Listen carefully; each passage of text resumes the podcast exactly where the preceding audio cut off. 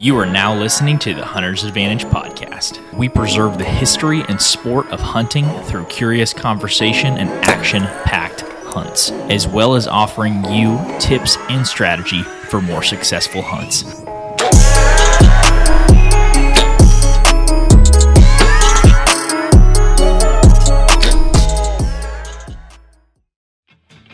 The Hunter's Advantage podcast is powered by Out on a Limb Manufacturing. Out on a Limb is a family owned company based right here in Oklahoma that makes tree stands, saddle platforms, climbing sticks, and so much more. Christian, I have a quick question. What's that? What bites sound harder, a hippo or an alligator?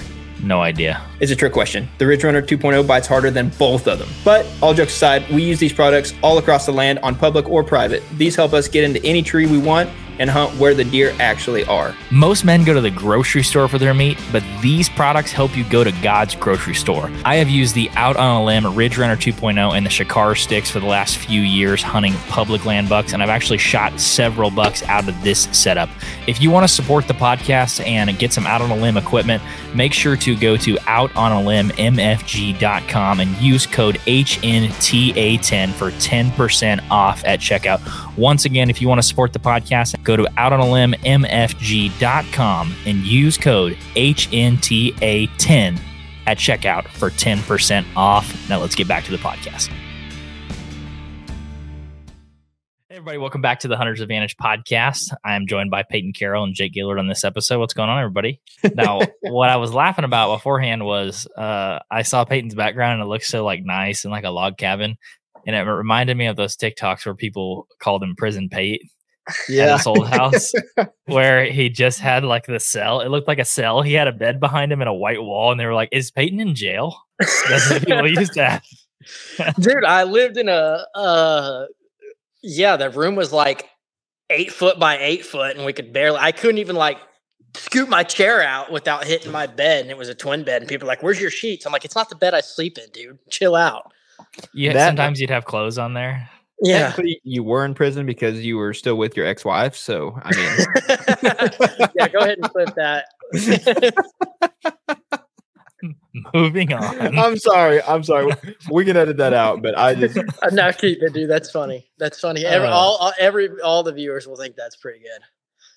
Yeah, it just reminded me of Prison two of Pate. Your, your, yeah, your background is upgraded over the years. Um, but so uh, me and Pate just came off of uh, I'd say eventful is probably an understatement. A couple of days uh, down hunting uh, in Oklahoma. So what we're going to do on this episode is do a, a hunt talk. So we do a lot, a few different formats of episodes. We have guests on sometimes from time to time, but we really like doing these hunt talk episodes. I think this is the 22nd one that we've ever done. And it's really just what the conversation you'd have with your buddy the week after you get back from a hunt and you guys weren't together. That's exactly what this podcast episode style is. So, Pate, give us a little bit of a background into how uh, how this trip kind of came about because I've heard that you were maybe had to be convinced to come on this hunt or mm, strong armed or maybe there's another word for it but did you did you not want to go hunting this last weekend? Did you have to be convinced to go and and shoot at a deer?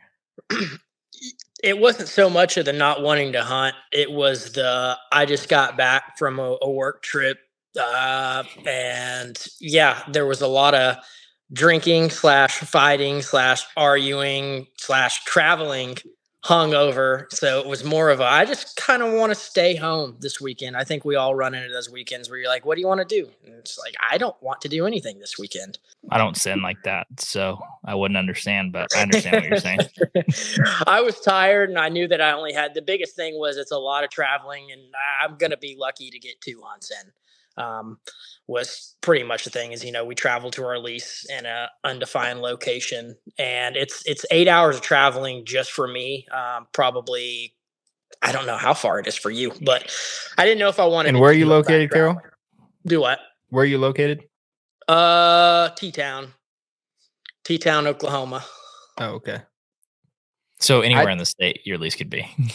yeah. I just figured that if you said the city where you're living in, then eight hours round trip, people would be like, "Oh, I know where that is," because it seems like the more stuff we put online, people was like, "Hey, I know where that's at based off this," and I don't know. That just and my rebuttal is, well, come hunt with us, see if you can get it done. We've had Yeah. people identify places that we hunt based on like, oh, I know that road. That's a gravel road by a creek. Is that this? And I'm like, are you serious? There's And some like next level geo guessers. Have you ever seen that thing on that guy on TikTok that it's like, okay, this rock right, right here looks like Romania. So Yes. uh, I want to put it right here, and he's within like five kilometers, whatever a kilometer is. Which I mean, I think that's pretty cool. I mean, yeah, people do that on hunting and they're fairly accurate a lot of the time. But in this case, Carroll's at an undisclosed, undisclosed location. Anyways, you were saying?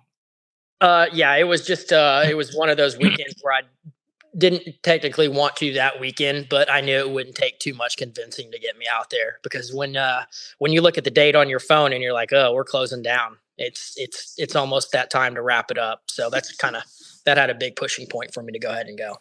Was it the wrapping up portion, or was it he was daylighting on the camera nonstop?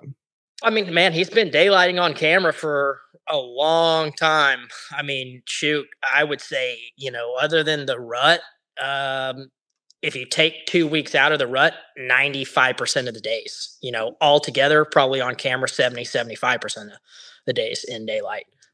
Um, that's daylight on camera at least one time a day, probably 90% of the days. Yeah, that's ridiculous. So he was a he was a homebody deer.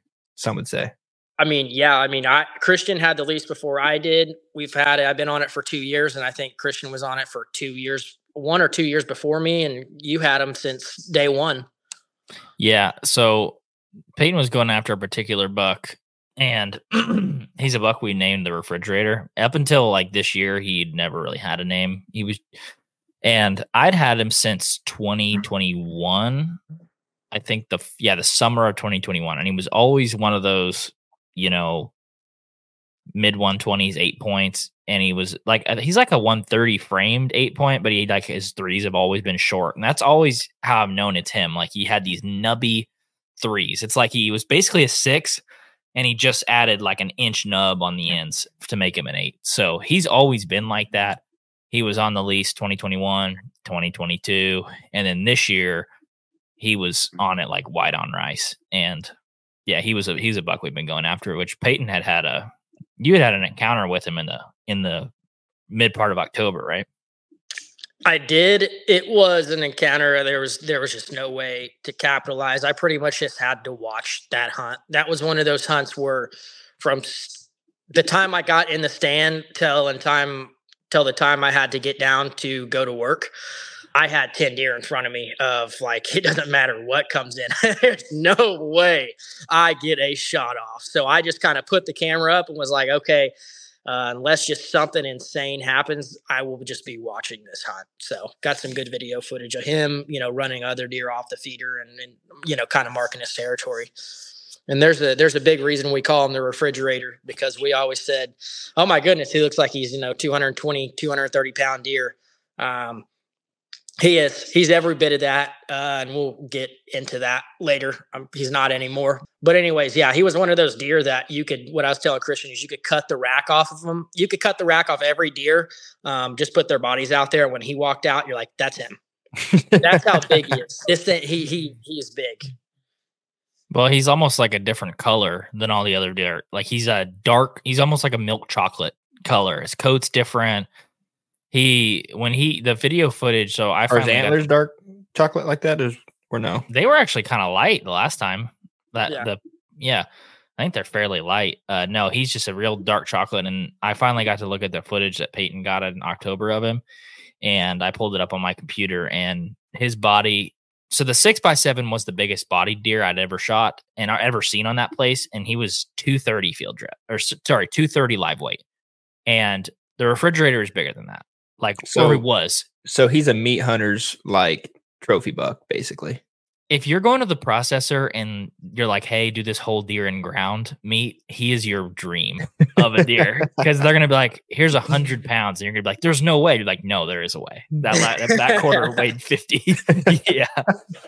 No, he's a Yeah, meat hunter's awesome. dream. I mean, he's big framed too. He's just not a scorer, you know. Yeah. Like well, I've heard you guys talk about him like on previous podcasts and stuff, and of course, you guys show so many like good bucks that I'm like, heck, I'd shoot that one. But obviously, you guys have a lot more bigger deer uh, down there.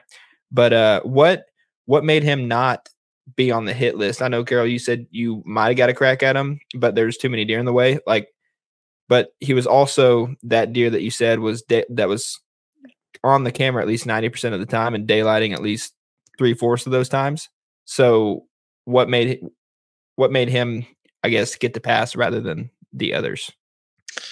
Yeah, at the time, you know, we I think we talked about it last uh last podcast is we didn't have the rut that we thought we would. Um the rut is kind of what kept me kept me from shooting him because on our lease we we kind of have a special agreement where we're only allowed one deer um, per person.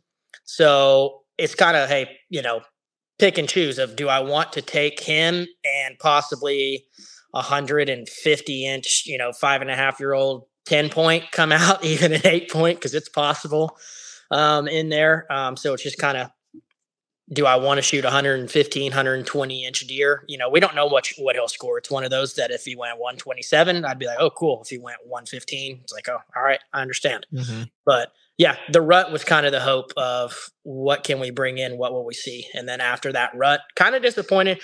I was pretty disappointed in the rut there. Now that's with the cameras. I didn't get to hunt the rut um, very much. But you you know you don't get the whole picture. There could be twenty other deer running behind the camera, not mm-hmm. stopping at the feeder. So as far as picture wise during the rut, now I say that we had a lot of good deer during the rut.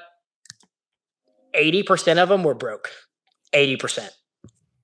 So you guys didn't have like like just an absolute swamp donkey come through. Obviously, you had Mister Next Year in there, which if you're a previous uh, listener to the podcast, then I'm sure you've heard of uh, the deer named Mister Next Year. Y'all didn't have like any any of those giant caliber deer come through in November because in years past, Christian, uh, you said that you haven't really had cameras out there past like the beginning of November, and so this was basically the first full season where you're kind of uh, taking inventory on everything that's moving through this property. So is that kind of what you expected out of the trail cam movement, or were you expecting maybe a little bit more? So there wasn't I wouldn't say there's not any. You know, Christian's deer that he ended up harvesting came in. I, he was more pre-rut. I want to say what date? What day did you shoot him on? I don't remember. The 30th of October.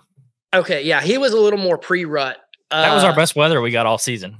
yeah, that, that was still to this day. Yeah, yeah, that was pre-rut. It's also tough to tell, you know, what we expected from seeing what we saw in October and, you know, before season. It was like, oh man, during rut, we're going to get a bunch of new big deer. But it's also hard to tell because, like I said, I'm not exaggerating. 80% of our deer were broke. I mean, we had two deer that, hey, these could be 150s, but we don't know. They're missing, you know, what did they grow on this side? We don't know because if it's identical, he would be 150. So, um, so do you think it, since you're seeing all those all those deer uh, with like busted up racks and stuff, do you do you guys try to rattle in there any? Because normally in a normal situation, like for me, I always try to steer away from rattling, especially I mean it, in high pressured places. But your area seems to be unique where pressure is uh, somewhat limited, and so therefore, like you could probably get away with the rattling, and then you know that next clue, seeing all those busted racks, like ha- I mean, ha- did you guys even try any of that this year? I didn't because I never really had a time where I'm like, I'm desperate. I've got to throw a Hail Mary. I've never had a, a, you know, sitting out there where I'm like, man, I'm not seeing anything at all. Um, I will say pre rut, what I was telling Christian a few weeks ago is I was hearing fighting, you know, I think like around October 30th, somewhere around there, you know, maybe a week before, I watched a deer chase a doe off hard. I heard, you know, a full, I sat there for a full week and almost every single day watch bucks do scrapes, watch bucks fight. Um, or heard fighting and all that. So they're very active in there. So maybe I made a mistake by not rattling. I don't know. But how much louder was the fight than you thought a deer fight would be? It's vicious it, it's very very vicious but i've i've heard deer fighting before so speaking of the rattling i've been on public land and hear some people rattle and i'm like you have never heard a deer fight. When i literally when i so i got the i actually have your old sticks christian. I will literally grab those sticks and they're broke now but i will slam them against the tree I will mm-hmm. slam them as hard as I can against the tree, and then I'll rattle them. And then I've seen people actually have string on their rattling horns. I don't know if you guys ever seen that, where they'll bump them down in the leaves and stuff, or hit tree limbs with them and all that. But yeah, Josh Bomar's great grandpa Uh, Invented he- rattling. Yeah, he actually invented that technique. So Yeah, it's, kind, yeah. it's kind of funny you mentioned it. You might have heard of it rattling. Uh, yeah, but rattling it, it's awesome for people that actually haven't heard a deer fighting. It's not what you think. It's not the. It's like no, take two two by fours and hit them as hard as you can. That's the first initial hit. well, that's That's that's kind of what I feel like people kind of miss out on too, because and or before we talk to like uh, Bronson Strickland and, and and all those gurus, it's like try to the image that the outdoor television tried to give you was paint paint a picture for the deer, like like they're just like humans basically. And so I experienced that this this year on our vacation when when we were down there hunting on public. There was a guy that was couldn't be no more than 200 yards from me. I actually know he wasn't no more than 200 yards from me because the day before I walked past past his stand, and so I set up where I bumped that that deer, and then uh, I don't know, 30 minutes after daylight, I, you hear burr, burr, burr, and then five seconds later, ching ching, ching ching ching ching ching ching, and it was nice and clean, just like you know, just your typical, you know, just Uniform. exactly rubbing the antlers together, and then he like burr, burr, and then I was done. But he did that like every 30 minutes trying to paint a picture. Now I've never heard like what what you've heard, like uh them really getting down to the nitty gritty, but I've seen it on YouTube, and uh so yeah, it wasn't the same. it doesn't matter how good or how hard you can you can't imitate how like it's they're fighting like it's almost like a fight to the death and you're up there just like hitting it. Like even when I hit it against the tree I'm like that's as good as I can get. How long did that fighting last that, that you heard? man it uh, actual fighting it's only a few seconds I would say like 10 15 seconds it stopped and it would bam go back at it. Like there were deer they were deer for sure fighting. Did I watch them no one minute after I had two bucks that were cut up come running in you know gasping for breath and then one chased the doe off so and also the cool thing about us is you know hey there's nobody hunting eh, you know as the crow flies probably what three quarters of a mile but that's best case scenario. So no one's around um, to even hear that fighting. It's also in the Oxbow where I'm like, well, that's on us. So somebody's in Mm. there doing it, then they're trespassing. I, I've learned why people cut the eye guards off their rattling antlers because They, if yeah. you try to hit them hard, you can't do it. Like I've seen them get hit together so hard that sparks are it look like you're like quincing your eyes. 'cause You think like antler's gonna break and come off, and when you hold antler like dense bone like that, you realize how much force it takes to break a point off. That is insane force. That's yeah, last good time I was hunting on family land, I actually broke. I took my rattling set and broke broke the rattling set that I had both horns because I was hitting them so hard. But I had two bucks come in doing it, so it's awesome. the The prime time example that I have was in Kansas. Um, when we hunted Kansas, that was I felt so complete because I got there, I was running late. I was like, I'm just to throw a rattle up. It's the last day. Why not? And that deer came running in five minutes after running in. And I was like, I was not ready for this. So, Did you call him in with my rattle bag? yeah, I did. I've been sure wondering did. where that was like all season. I keep checking boxes. I'm like, God, where did I put that? Well, I guarantee you all those, all the the, wood- the wood pieces are broken there. Because, like I said, I'll grab the string and hit it up against the the tree for that first initial hit. Sometimes. Well, you owe me an eight dollar Primos rattle bag. Let the, me take the- my- yeah, the refrigerator. I, I wanted to talk about like the reason he didn't get shot in 21 was the first sit in there. I shot a buck, that funky buck. Never saw the refrigerator. Like I never hunted in there more than one day that year. So he got like he was in there all November. Never saw him. Never hunted in there. And then the next year, Payton and I had a really good success, an opening day buck, and then like a buck on the seventh. So we weren't in there the full year after that either. So he just kept getting like Fed. the fed. Yeah, you can tell he's fed.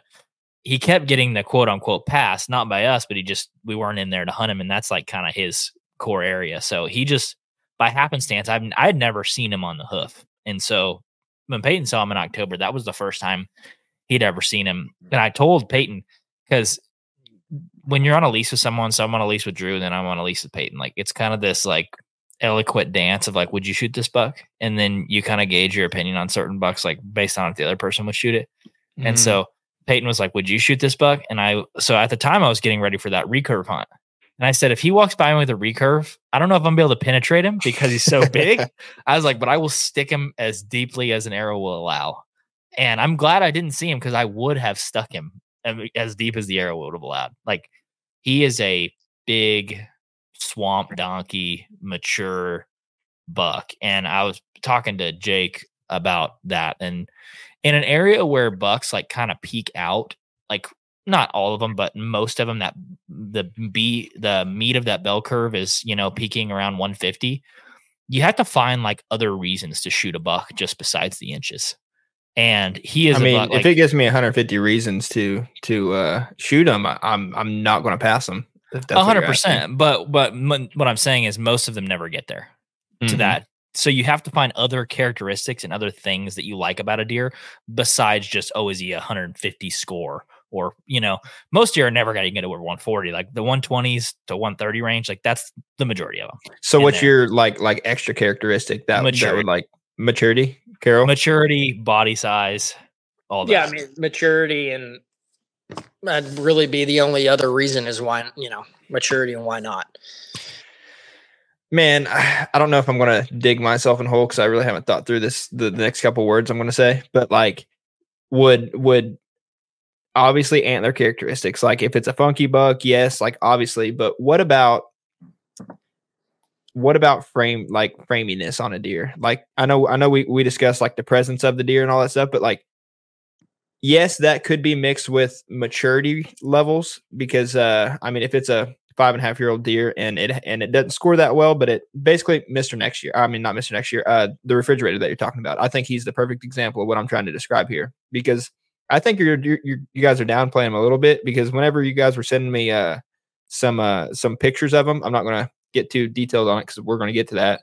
But from a downward angle, I was like, that's a big deer. That's a very big deer So and just yeah. just frame wise and i'm thinking like okay yeah maturity level is nice but what about those guys that you know that are going to grind it out on public and it's just like okay you don't know if he's two and a half or he could be seven and a half like you don't know but i mean that that characteristic of framiness like i would i, I think i would shoot all day long regardless of age If a 20 inch wide buck comes in and his tines are two inches long, I'm gonna be like, you did it. Wasn't me. like that's just when a deer walks in and framiness is almost something that Trump scored, Like that big eight that that he Carroll was going after, that Mhm. big wide one that was I say 20 Oh, very yeah. lightly. I say 20 very lightly.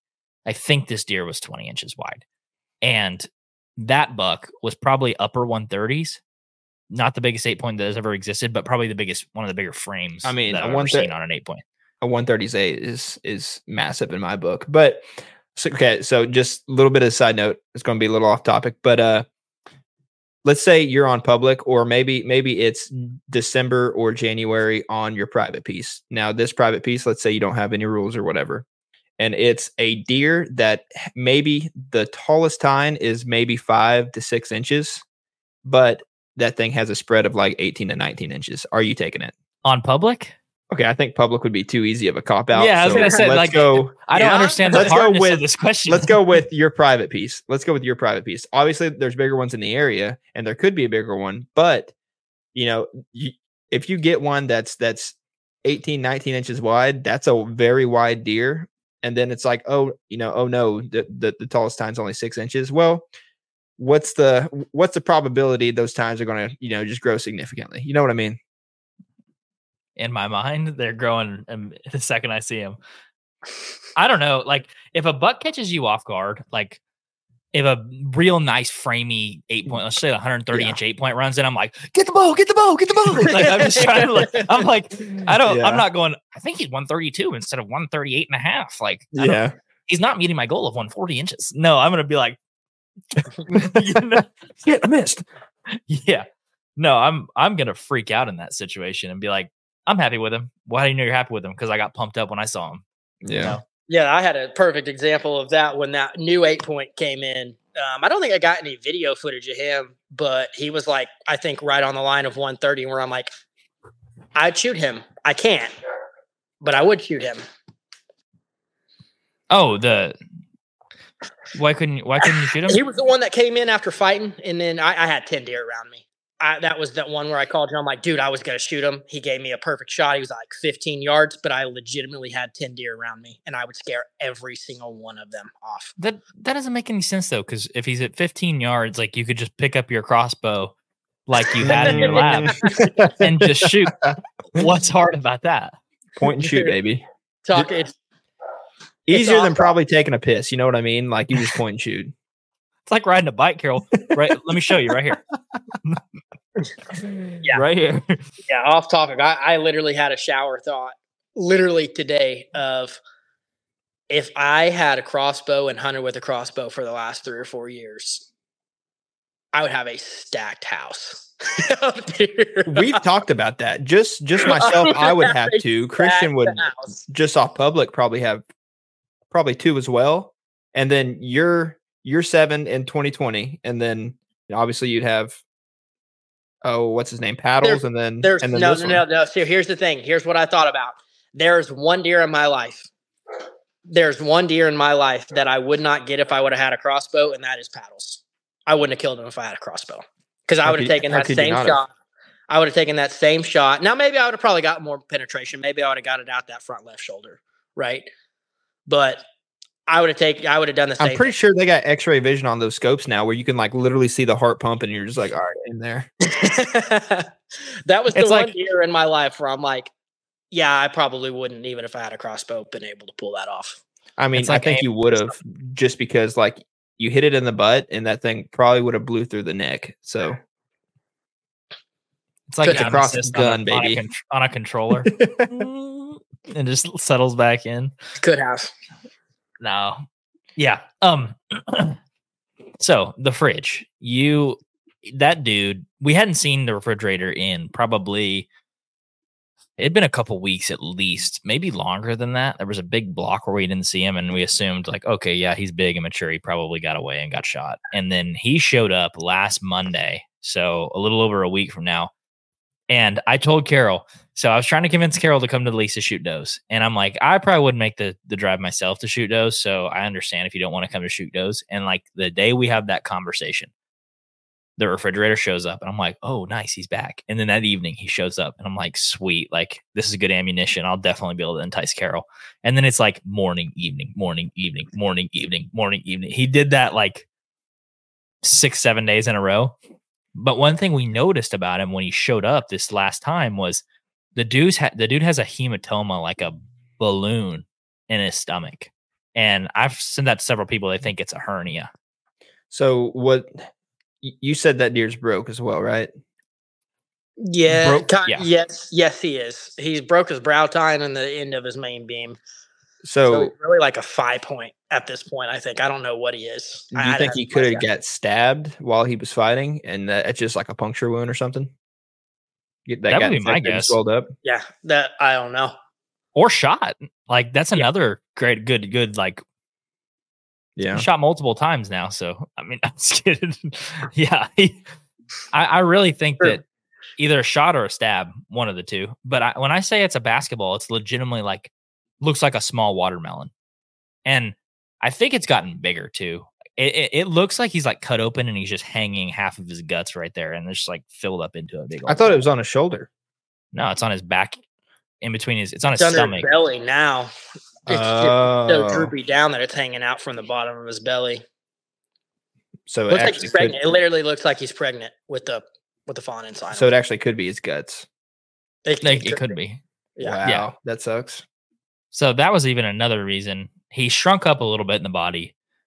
I would say more than a little bit. So I, I was like, oh, he shrunk 30%. And then you, Jake, were like, no, he's still got a pretty big body. And then I watched Carroll's footage from October and I was like, oh, no, no, he shrunk a lot. Like a lot, a lot.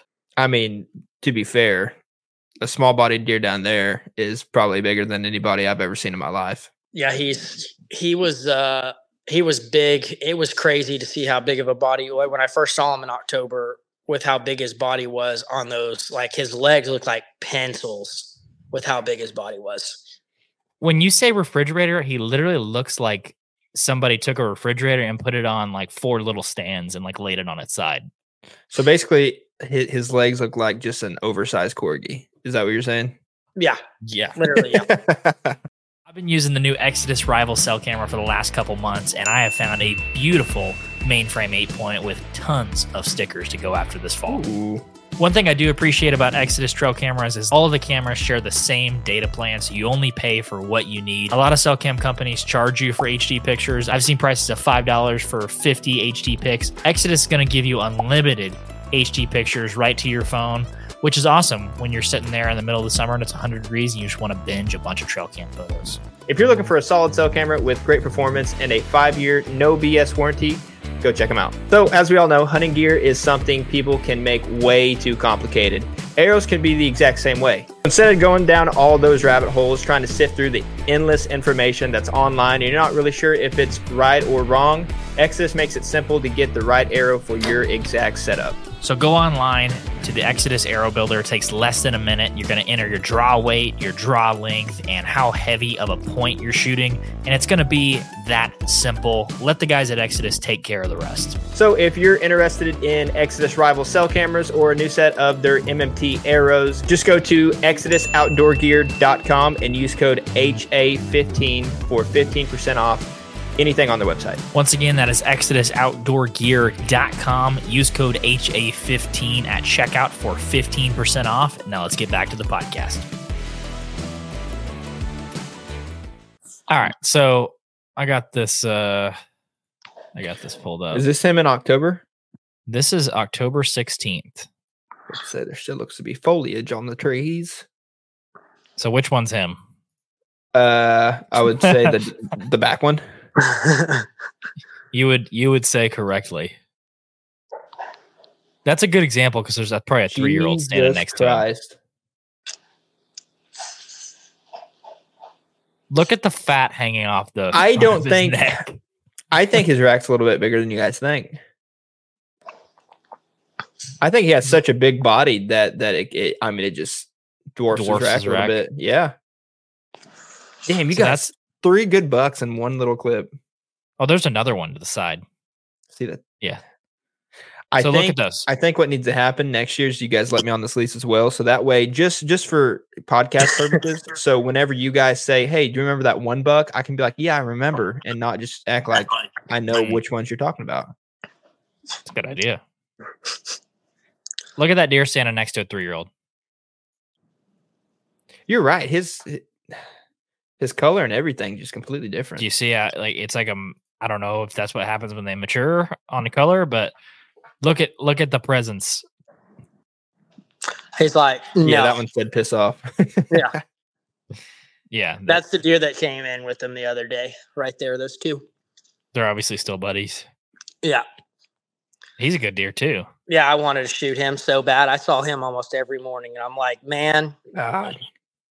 Deer are just so freaking beautiful. Like I'm moving the camera around because my muddy camera arm is at an angle and it's not tightened, so it just swivels down. So I'm literally having to hold the camera. And I'm like, well, Ooh, I can tell this deer can tell too. no, he just Yeah. smelling that that that poop incident from from a while back. Yeah, look so at him, look- look at him right there. Look at him. Back it up just a tad. Them little pencil legs holding that big body up. Yeah. So there's a there's a look at the at the refrigerator. So to say he's lost some body mass is an under I think that's an understatement. So anyways, you uh you went down there to hunt him, Carroll. Uh you got in when Saturday evening. Yeah, like three o'clock, I think. Right on Yeah. three o'clock. Um, Well, while you were doing that, I took my neighbors hunting here on some Texas Public. Uh, took them on. Hell, I don't even want to say how many acres this place was because it's like one of the only places you can deer hunt. so I took them on a multi-thousand acre place, and uh, Three thousand. yeah, there were 16 people hunting this place, and I slept in the parking lot the night before, like just to because hotels are ninety dollars and that's whack. So I slept in the parking lot the night before in the bed of my truck, and I was like, "Man, this isn't bad." Nobody Did they do showing the same? Did you and your neighbors just No, kind of cuddle? They they got a hotel room. oh, It was my neighbor and his son, and uh, they like at 5:30 and the first truck shows up. I'm like, dang, okay, there's someone else in here. And this is not a very big place. So like one other person can mess you up. So we kind of talked and it was these two brothers and they were like, Yeah, uh, you know, like we saw a guy on our cell cam the other day dragging a doe out. I was like, okay, that's like that's good to know. There's at least deer here. And uh, they went in there and hunted. And by the time I picked my neighbor up at the front of the gate, there was like seven other trucks where we were hunting, and a lot of them had multiple Mm. people. Yeah, one guy ended up driving. We sit down 800 yards in there. A guy ended up driving his truck down the fence line, 25 yards from us, like a thousand yards past where you can drive in the parking lot.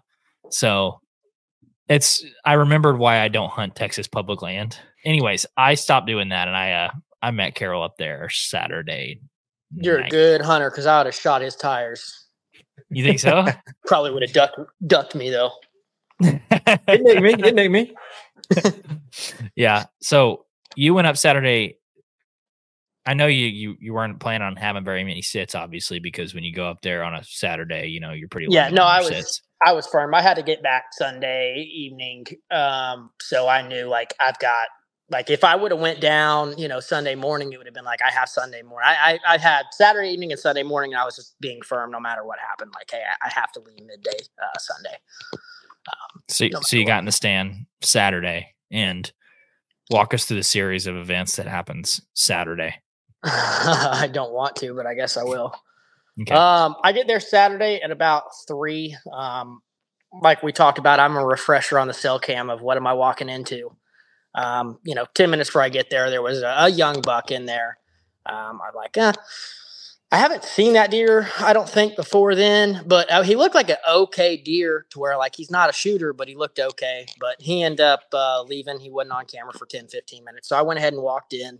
And I mean, I wasn't there for 15, 20 minutes and had a few deer come in, nothing of size. You know, we have one deer that's like an eight point.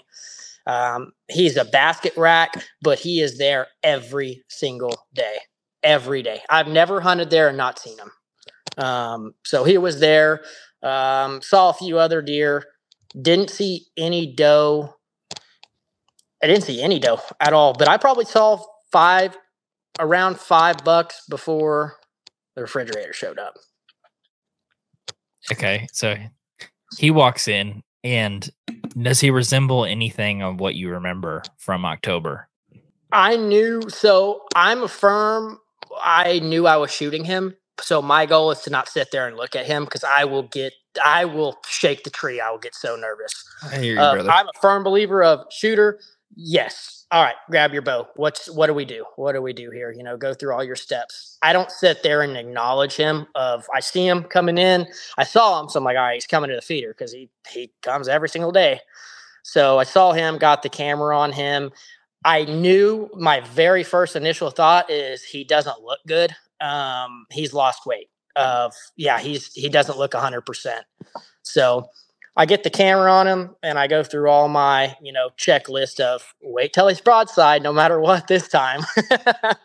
wait till he's broadside. He played a little, a, a little games with me of he was behind a tree limb because we, we really got to shave the tree down a little bit. Um, we have a limb right there in front of in front of the feeder where they kind of kind of have to get right in the middle or on the left side of it um, to take a shot. So I had a minute or two where the nervousness started to kick in of like my heart's pounding. I don't have the shakes yet, but I'm like, I can feel my heart uh, pounding.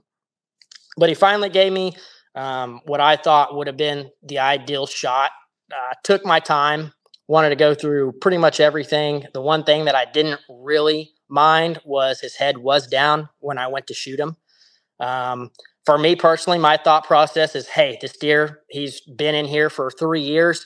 He's eating, he's comfortable. Um, it's 25 yards, so I should be good to go. So he gave me a perfect broadside shot. Um, I don't, one thing that we talked about is I don't ever really aim low on a deer. I kind of go for that just honestly, when ever since we switch, switched our arrow setup, I'm going to shoot him in the shoulder. Um, so what I'm going to do. Um, not really in the dead middle of the shoulder, but I'm gonna hug. I'm not afraid to hug the shoulder. Is what Right. I'm Mhm. trying to say. Like I'm not shooting for the shoulder plate.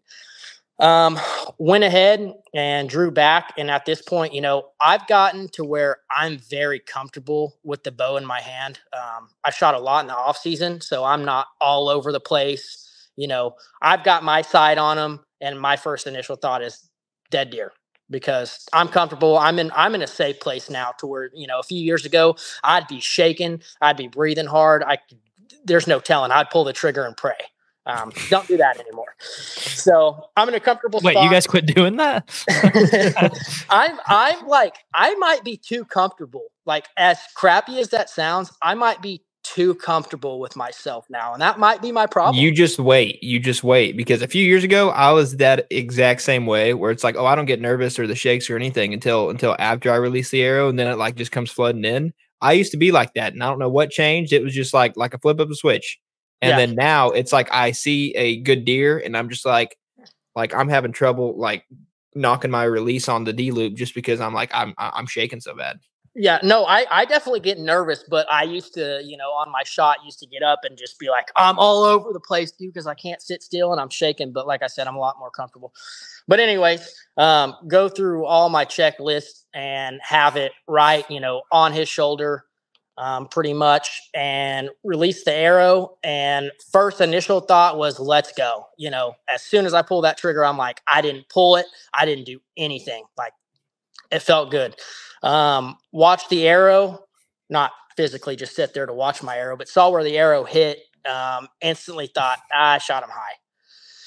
And I'm just like, you know how you just like sit there and you're like, what? How could that be? Like, what? What did I do wrong? Everything felt so good because I don't sit there and watch. You know, I'm watching the target, but at the same time, I'm not trying to shoot and then see where my arrow goes. I'm shoot hits. All right, what happened? Um, saw that I shot him high, and I'm so confused at this point of like, I don't really ever shoot high. You know, I might be at 25 yards, an inch to the left, an inch to the right, especially on a target, maybe an inch low because I'm getting tired and drop my bow, but I don't shoot high a lot, um, hardly ever. So at that point, I'm flooded with emotions of, I don't think he's going to die, um, but we'll see. So this deer, he runs off and he stops. And I'm like, okay, um, let me go back a little bit. The arrow, I didn't get a complete pass through. Um, shish kebabbed him. Um, half the arrow was in one side, half the arrow was on the other. So that's what I did have going for me is okay, I have two holes, but unfortunately, How high in the shoulder did you hit? You think? I didn't hit the I didn't hit the shoulder. He it wasn't it was three, four inches higher than the shoulder. So it's three Perfect four left inches and right. higher, higher than the shoulder. You say perfect left and right. So I assume the when you're talking about left and right, it's right in line with that with that V. You say, right up the front leg. Yeah, right up the front front and it just shish front kebabbed. It, it didn't. I don't yeah, don't it I'm just telling you, shish man. I'm telling you, it's there's this little something called the void. Okay. And I'm not I'm not no genius, but let me tell you, I've been victim to it. Now, whether it's true or not, I mean, I don't know, but I don't know, man. But I don't know what really happened as far as hey, how did I not get a pass through? What what happened? Now I will say this: a pass through wouldn't have done anything for me there. I got what I could. I have two holes. Um, it wasn't a good shot for that particular. The the arrow broke off. You know, I'm sure very quickly after. But anyways, the deer ran. He stopped. He started to run again. Then he stopped. I'm like, all right, he's gonna go down here. And then he took off running again. So immediately in my head, I'm like, well, you know, crap. Well, I think if I would hit him in the double, if I would hit, got lucky and hit him in the double lungs, he'd he's dead already. Mhm. Um, watched him run off twice. I'm like, I did not double lung him. That is a fact. Um, so I instantly made some phone calls. You know, call Christian was like, dude, I just shot him high. I don't know. He was like, well, what happened? What happened? I'm like, I don't know how it's possible because I, I wasn't in a panic. Everything felt good. The arrow I thought flew good, but I don't know. Um, it's hard to tell. So I went back and I watched the footage, and the first thing I thought, the first thing I watched was how did my arrow fly? Um, I was like, well, it looked like it flew good because that was my first question: is why did I not get a pass through? Because my first initial thought is, dude, I hit the spine. I was like, no, if I hit the spine, he wasn't running off. Uh, yeah, He wasn't running off if I hit. you'd be putting another one in him. Is what you would be doing. Yeah. So um, I don't know how I didn't get a pass through. Then my next precaution was okay. How? Why did I shoot high? What? What happens? Like, did I didn't notice the deer ducked? You know, I didn't watch him duck. That's not what I'm watching. um, after I released that arrow. So I went back, and after we finally got home to watch the footage and get it back on the laptop, he, with his head down, it's not just a straight down duck.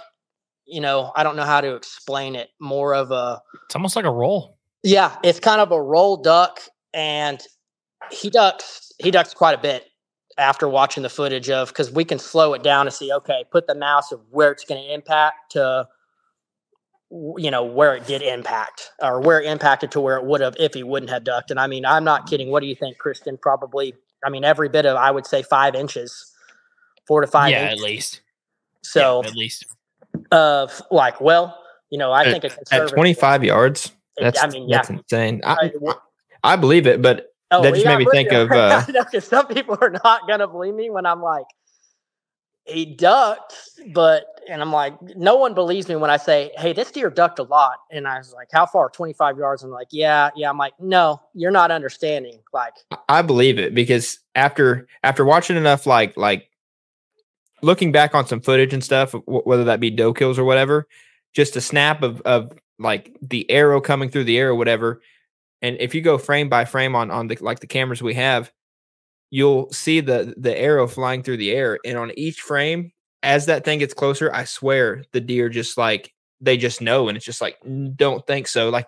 It's weird how they do it, but they do it. But that story you just said kind of reminded me of uh, when when Jared Jared Hayes used to hunt with us down where we hunt on public, he had this big wide pencil horn deer that we had on camera uh, come out in front of him, and he said that thing was like at 15 or 19 yards or something like that, and completely ducked his arrow and and which kind of shish kebab on on the back strap, but his wasn't like in line with the front shoulder. His said his was like center mass, but uh, yeah, it, it that's just crazy. Well, you think about it from a from a science perspective, the speed of sound I think is eleven hundred and eighty feet per second. Your bow, like the, like the fastest compound bow on the market right now, is like three fifties, three sixties. yeah, and you're not getting that. You're not even. No, you're and not- that's a that's a three hundred 280. something grain arrow. Yeah, so you're shooting two eighty. Whether you're shooting three hundred fifty feet per second or two hundred eighty feet per second, the deer that's three times the sound is going to get there three times faster than the arrow. So I wonder what if, if there's like any study about the uh, reaction time because uh, just stupid scrolling. I was I was looking on Facebook and the and it said that the the reaction time of a snake bite versus like the cat's actual reaction time yeah, was I've like was like super super quick. And I just wonder if there's a study done like that on like a deer. I think Grant Woods did. Dr. Grant Woods did one on Growing Deer TV. I'm pretty sure he did one on YouTube Mm, because he was basically shooting as a person was like dropping a uh, dropping a bag off of something and seeing the difference between where he was aiming and where it was hit. Like they timed it. I think they Oh, pulled the really? back on like a robot. Yeah, and they like they made them go together as the thing dropped, and they did the because he's really really smart. Obviously, he's a doctor, and they calculated like how much a deer is dropping, how the rate at which they're dropping. I'm pretty sure it's a very interesting video, but it just makes sense. A rifle's going a, a two two three is going three thousand feet per second.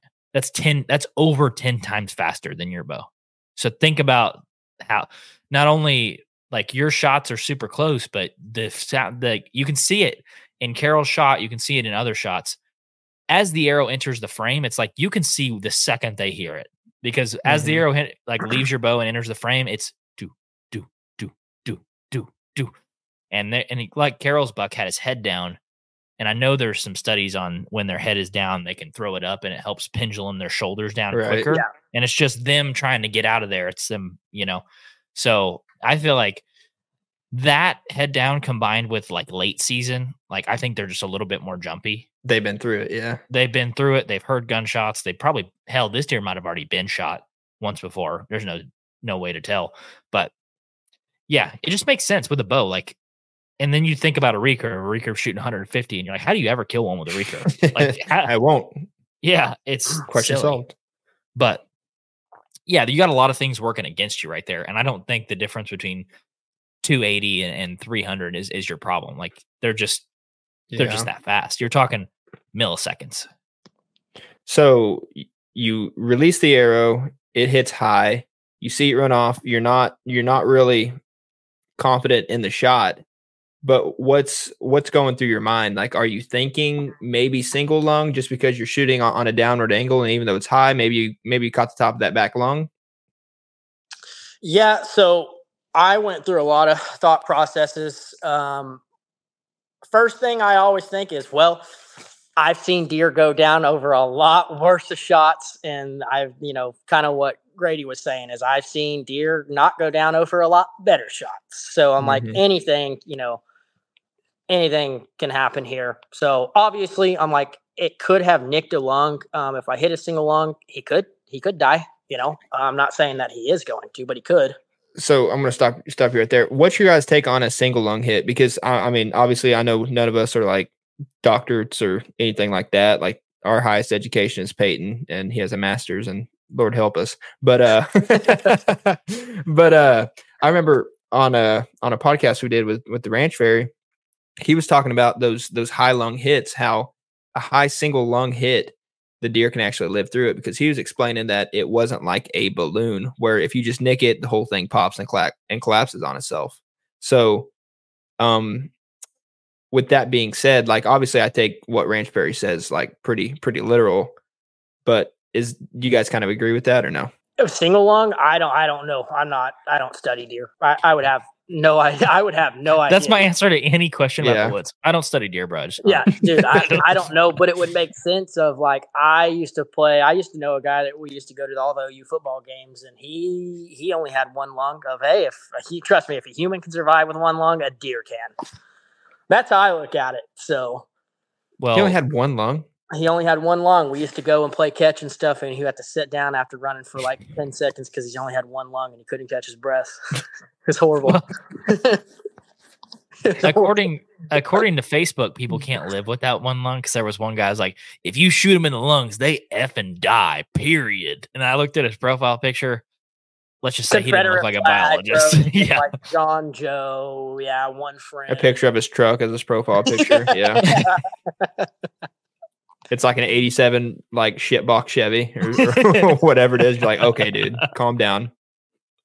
My my favorite is when people comment and it, mm. you can't decipher what they're saying because it's not English. Like it's like, yeah, right. You you what, don't what's do the punctuation.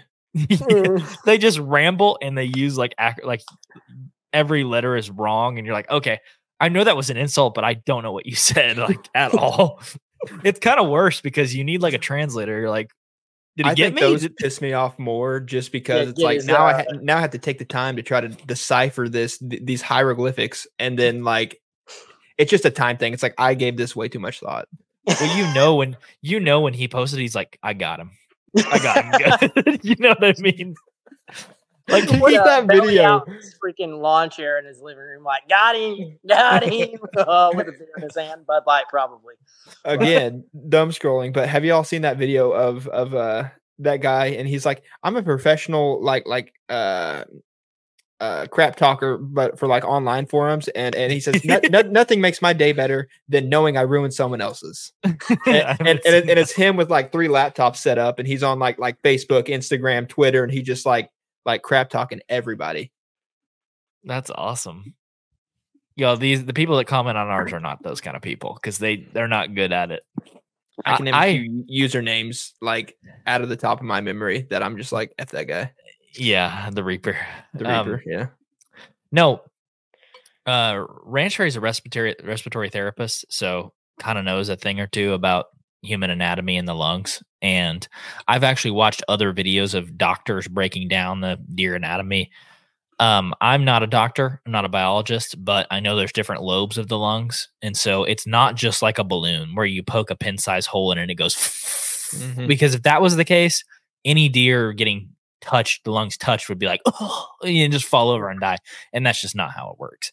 So like uh, we put a clip out recently and it was Ranch talking about the void and he was basically saying he just thinks that high lung shot, especially a single lung, is not that devastating. Like that's just something they can kind of absorb because you only hit one lobe. It's not like it just deflates them like a like a balloon. How helpless I like. The more we do the podcast and like like talk to people like that, that's it's the more helpless I feel whenever I'm like having a crappy season and I'm like not only am I not seeing a deer, but even if I do see a deer and hit it in the lung, finding that finding the deer the deer and like running trail cameras and doing doing all this other crap is like it is the majority of it, but still yet it's like that small, you know, 30 second window of you having the encounter and then you letting off shot off, like that's it's so demoralizing knowing that like you could do all that just for a non non lethal hit on a deer. Does that make sense? Well, it makes me feel like I'm gonna have to do. I'm gonna have to be perfect to kill this thing. It feels like, I'm that gonna have sometimes. to hit it perfectly. Like there's sometimes you hit them and you hit them in the. I mean, I don't think I've ever hit one on the back hip, but you see people hit them on the back hip and they run over, and just fall over, and they just die. And there's people you see smoke them, pass through, and they're like, "No, that deer's alive." You're like, "What?" So I don't know. Um, that's that's one of the reasons that I run a heavier arrow is because I want to be able to push towards all those goodies in the front with no avail because I know how hard it is to just kill one. It's so it's not easy. A lot of them just wear it. They wear it proudly, just take an arrow and keep moving. They Yeah. really do. It's when you think about it that way of how tough they are, I mean, it's discouraging. But anywho, All right, Carroll, where were you in your story? So you got back and you were watching the the uh shot back probably 200 times, I'd say. Yeah, that's that's how it goes. Yeah, of like, uh, best case scenario. I finally paused it of the deer running away, and I was like, okay, exit doesn't look that bad. Actually, exit looks. Um, so I'm thinking, ah, maybe I hit a, a single lung. Um, I don't know. We'll, we'll just have to see. So my first thought is, where and do we even start to look for this thing? Tomorrow morning makes the most sense. Call Christian, and he was like, dude, you know what you should do? You should get a thermal drone, see if this deer is still alive or not. Like, uh, I don't know. You know, my to- bank account determined that was a lie. yeah, that's- yeah, it's kind of expensive, but I thought, well, looking back, especially with paddles, I'm like, I'm not making this same mistake again. I shot him, you know, I already spent, I'm spending $300 to get here and back in gas, so might as well see if I got this deer or not. Mhm. Let's say there's a new listener out there who who's just now getting into hunting. What made you decide to leave that deer overnight? Because you shot him what Saturday evening, and you you said you were going to go look for him Sunday morning. Why wh- why exactly did you do that? Like like what? Obviously the shot, but what about the shot made you feel like, hey, I need to give it overnight. I need to give it a few extra hours before I go out checking looking for it. Well, there's multiple factors. I mean, the main thing was is it's cold enough so this deer's not going to ruin. You know, this meat's not going to spoil. That's that's the big thing. You know, if it's 80 degrees, it's like ah, we have a limited time, so we probably still wouldn't be ideal to go check. But it depends what your end goal is. You know, it all depends what your end goal is. Meat not spoiling. Another thing was is my confidence level was pretty low. Of I don't know. So why why would I? You know, why would you go out there and, and, and bump this deer? Especially it's dark. You can't shoot him. So if he's not dead, you really you really shot yourself in the foot. Really did. yeah. So meat not spoiling, and I wasn't confident in the shot. So why you know why push? yeah, he going after and look going out and looking for a deer that you don't think is dead is pointless. And Mm-hmm. Mhm. then in that situation, like single lung, you're talking at a minimum Six hours. probably six hours plus. Yeah. Yeah. And and at that point, that's midnight. You know, and then by midnight, you're like, well, what's six a.m. if we're waiting until midnight? going to be dead then. He's going to be dead later, you know. And it was it was very very cold, so we're like, screw it. So I yeah, I, I so what? I twisted Carroll's arm to get a thermal drone. Whatever. It was worth it. It was really cool to see it work. It was awesome to see Yeah. it work. It it was the guy was super nice. Um, I don't remember his company name. Give a shout out to John. I think it was at Heat Seekers. I think. Um, so if you want to give him a call, he was very nice, and he knew what he was doing. That was the main thing. Of was my main question is, hey, dude, you can come out here and not know what the heck you were doing for six hours because we'll just go look in the morning. If so, save my time. But no, he he was confident. He knew what he was doing, and we found this deer And I mean, what ten minutes of flying? Not even didn't even waste, but half a battery. It was crazy because he goes up and he's not using like the thermal profile in the traditional sense, like where it's red. He's using white and black. So like the ground looks white and then everything else that's like shows Oh, yeah. black. Yeah. And so he goes up and he's like, Well, where do you th- where was he asked Carroll some questions like where did he go? Where did you shoot him? What direction did he run? Whatever. And he does like one pass and he's like, Huh, there's a deer right there. And we thought the lease would be like lit up with deer. Like there's a deer like every five feet. There was like one deer on the whole property. And Mm. we're like, oh frig. Uh, but he goes up, he's like, all right, here's one right here. And he like zooms in, lights him up, and we're like, that's a big buck. And Carroll, I think Carroll said, Oh, I don't think that's him. And I was like, if it's not, that's a big one. You need to get in there tomorrow morning. because it was a it was a big one. And he's like, Well, let me try to get another angle. Skirts around the other side and lights him up again. And we're like, that's him. and he looked like I'm hurt, but I'm not gonna die.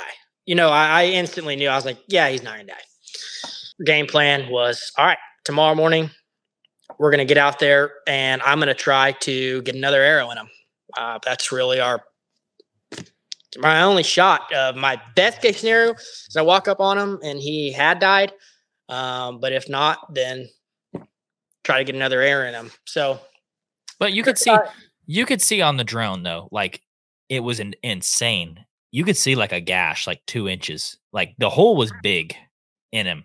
And he was just sitting there like licking the hole. And I I'm think like, it's from that arrow just still was still in him, just messing him up. I Mm. think him trying to get it out, probably running through stuff, you know, and all that. That arrow may have really.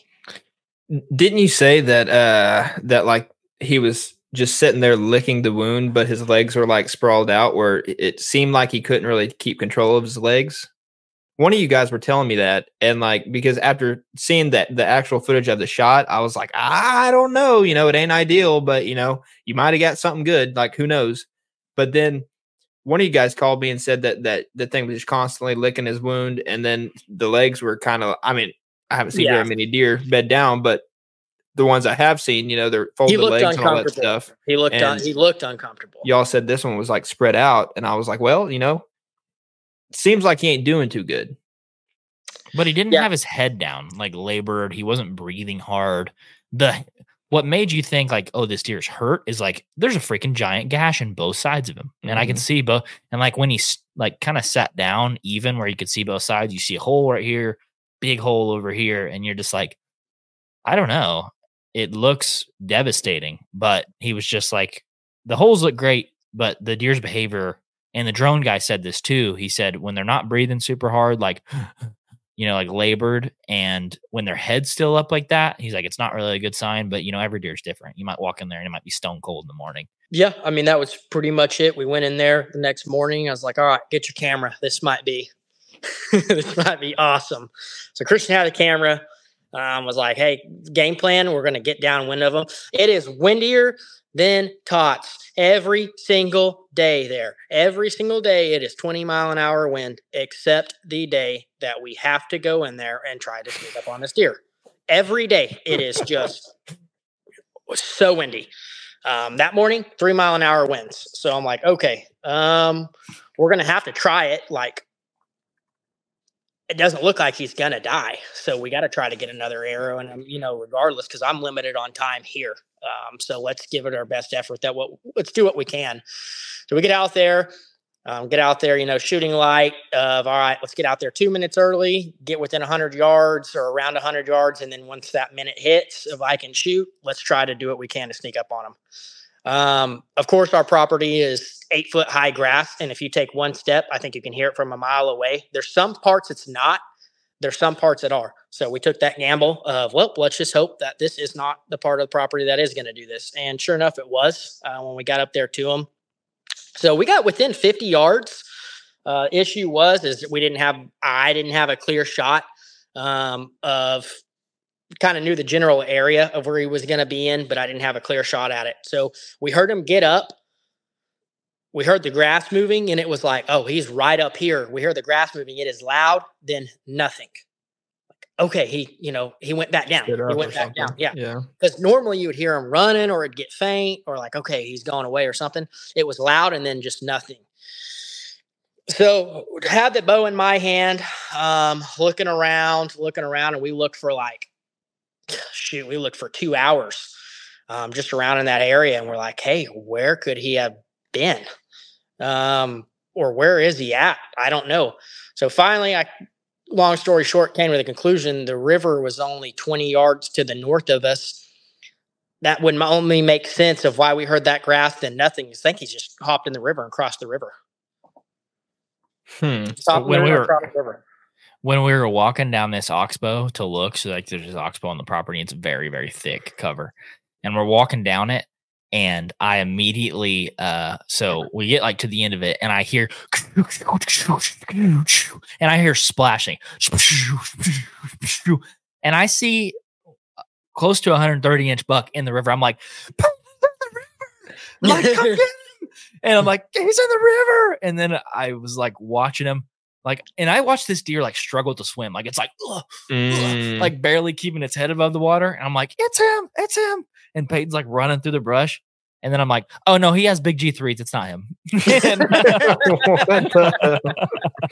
And Uh, Payton was like, I think that is him. And I was like, no, I didn't put two and two together. I just saw a big eight point. I was like, Right. that's him. You know, it wasn't. It was a like the other one had like seven. I was like G3s. 110. Ah, right there somewhere. Aim on the horizon. yeah. It was a it was a really good buck though. And I was like, well, Goodness. I can guarantee you if this buck was bedded in this oxbow, he would have left with that one. So Mm, Yeah. Oh yeah, because you put yeah. Dad gum. yeah, he we we looked for a while and didn't find him, and it was insane because I know he was in there. Like he was in there somewhere. I know he was. I, we could when I my family members are asking like, "Oh, you know how hard you look." You're not understanding that I could step on this deer and not see him. Can literally step on this deer and not see him. This grass is so tall and so thick. It's like I don't even know what type of grass it is. I wish I could could tell you what grass it is, so people would be like, "Oh, yeah, I understand." Tall loud grass is what it is. Tall That's about all they're going to get from us. Very noisy. Uh, Yeah. So we waited. Uh, we didn't see him. We left, and then Carroll, what happens? Uh, literally the day after you shoot him. that night. That- that was it that, that night? late, late, early morning next day, he was back on camera. like in the daylight. Not no, so he wasn't at first, and then he left and came right back at like 8 39 a.m. And then was there that evening, daylight was there the next morning again in the morning, and then there again that evening. So two days, morning, night, morning, night. What I think what I was telling Christian is the biggest thing, you know, and I'm pretty good about like I get excited, but after I shoot, I'm like, all right, let's go back to the truck. Time for some Chick Fil A. Let's let's Mhm. find out what just happened. You know, because dude, I'm the world's worst. I can shoot a deer, and you turn and put the mic in my face. What happened? I'm like, Wait a "I don't know. minute. I have no idea. They have a Chick Fil A over th- over on those parts. No. Possibly. A magician never reveals his secrets, Jake. I was about to say because yeah, we're up there where I hunt in Enid. They uh they have a Chick Fil A. right, right. So- I didn't say the name. I was just genuinely curious because I was like, Dad, yeah, I'm like, There's not I that many Chick Fil A's in the state of Oklahoma. oh, that's true. Yeah, never mind. Yeah. But yeah, anyways, um, I think the biggest thing that I had going for me, I say that and then contradicted by walking it out to try to find this deer is he didn't know what happened. Um, I didn't get down to push because some people are shooting and 30 minutes later, like, oh, let, let's go look for the arrow. Let's go look for the arrow. And then I walk up there 100 yards. It's like, oh, there's the deer. You know, just pushed him out again. Now it's time to back out. I always get down and get out of like, all right, no matter what, like, give it, give it time. Uh, first of all, main thing is I'm hungry. I'm a fat boy. I need to eat, you know. Second of all, then we can go back and say, all right, what happened? But I think Ob- that helped out tremendously of just him not knowing.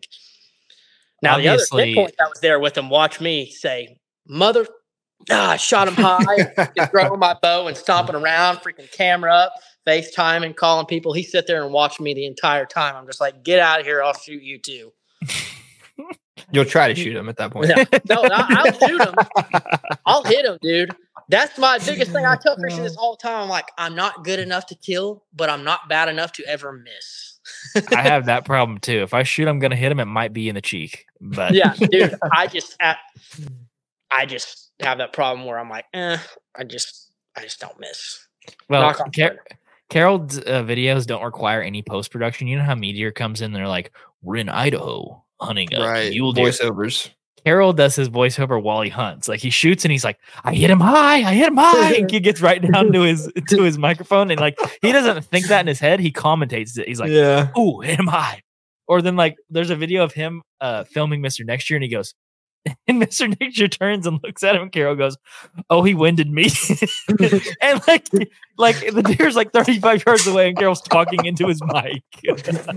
Oh, he went. He went. I mean, he he winded me for sure, for sure. I'm Because I sure was he sitting- did. I called it out. Don't forget the first part of the video. I'm like, he's going downwind. He's going downwind. He's gonna win me. He's gonna win me. He stops, throws his head up, and he's like, mm. "Nah, I smell uh, Smell Charlotte. shit. Char- yeah, Is some that ultra strong Chick-fil-A? butt cheeks in there." a piece of toilet paper floats through the wind and kind hits him. Wraps Yeah. up in the antlers. Be like, okay, that's Carroll's buck. We, we, we know that. Oh my god, God, that's awesome. Well, yeah, we so we pushed him out. We couldn't find him. Um, we we bumped the deer. It was dark enough that it was just. I mean, the minute of shooting light of Mhm. okay, seven oh three, let's go. You know, to where he didn't know probably what we were. Um, couldn't see us. Probably heard some sound and was like, "All right, I'm good enough to get out of here." You know, so didn't know what we were. Uh, bumped him up, couldn't find him, and like I said, long story short, I, he had I, he had to have crossed the river. I think that's the only thing that makes sense to me. Or he was bedded down ten yards away from us. Oh, that's right. Because you said you got him back on camera that that next day. Uh, um, where I was going with that is, so did that kind of ruin you of only aiming like center mass on a deer? Like obviously you're trying to hug shoulder and stuff like that, but kind of like Christian says, you know, he always tries to aim a little bit low. You know, aim for the heart. If they duck, you'll hit. You, you know, you'll hit lungs. If they stay still, you know, you'll punch hard. Is that kind of making you want to do that now, or are you still like, let's just play it safe and aim, you know, center mass really of behind the shoulder? It's not really center mass. It's still, you know, where I aim. I'm like, okay, if he ducks a little bit, I would have been perfectly fine if he ducks a little Mhm. bit. Um, to what he ducked, yeah, I think I'll play my cards a little different. Here's here's my biggest thing, and I'm not going to get on this whole argument. What really kind of put me down in the dirt of I shoot a heavy arrow setup for that specific reason of I want to get two holes. I want to blow through that thing. I you am did get two nervous. holes though. I'm I didn't blow through them though because if I didn't blow, I don't know what I hit. Right? Didn't So know. You hit a whitetail. Do you know how uh, when we were at deer camp, I was having that issue too because I shot a doe because I've I've never really used fixed blade bo- fixed blade broadheads or I have, but I like that was at the time where I didn't know anything about an arrow. I wasn't shooting the right spine of arrow or anything like that uh, in my younger years of bow hunting. But when we were at deer camp this year, and you know we were using those VPAs, and I shot a a little small doe, like probably literally just now lost its spots, but it came out there solo dolo at like 35 yards, and I was like, "That's a that's a mature doe." It looks like to me. And before it even got to the feeder, I was drawn back on it. Long story short, a smaller bodied doe. Um, I still didn't get a pass through with my arrow, and it's like 585 grains. And Yeah, we shoot the same setup.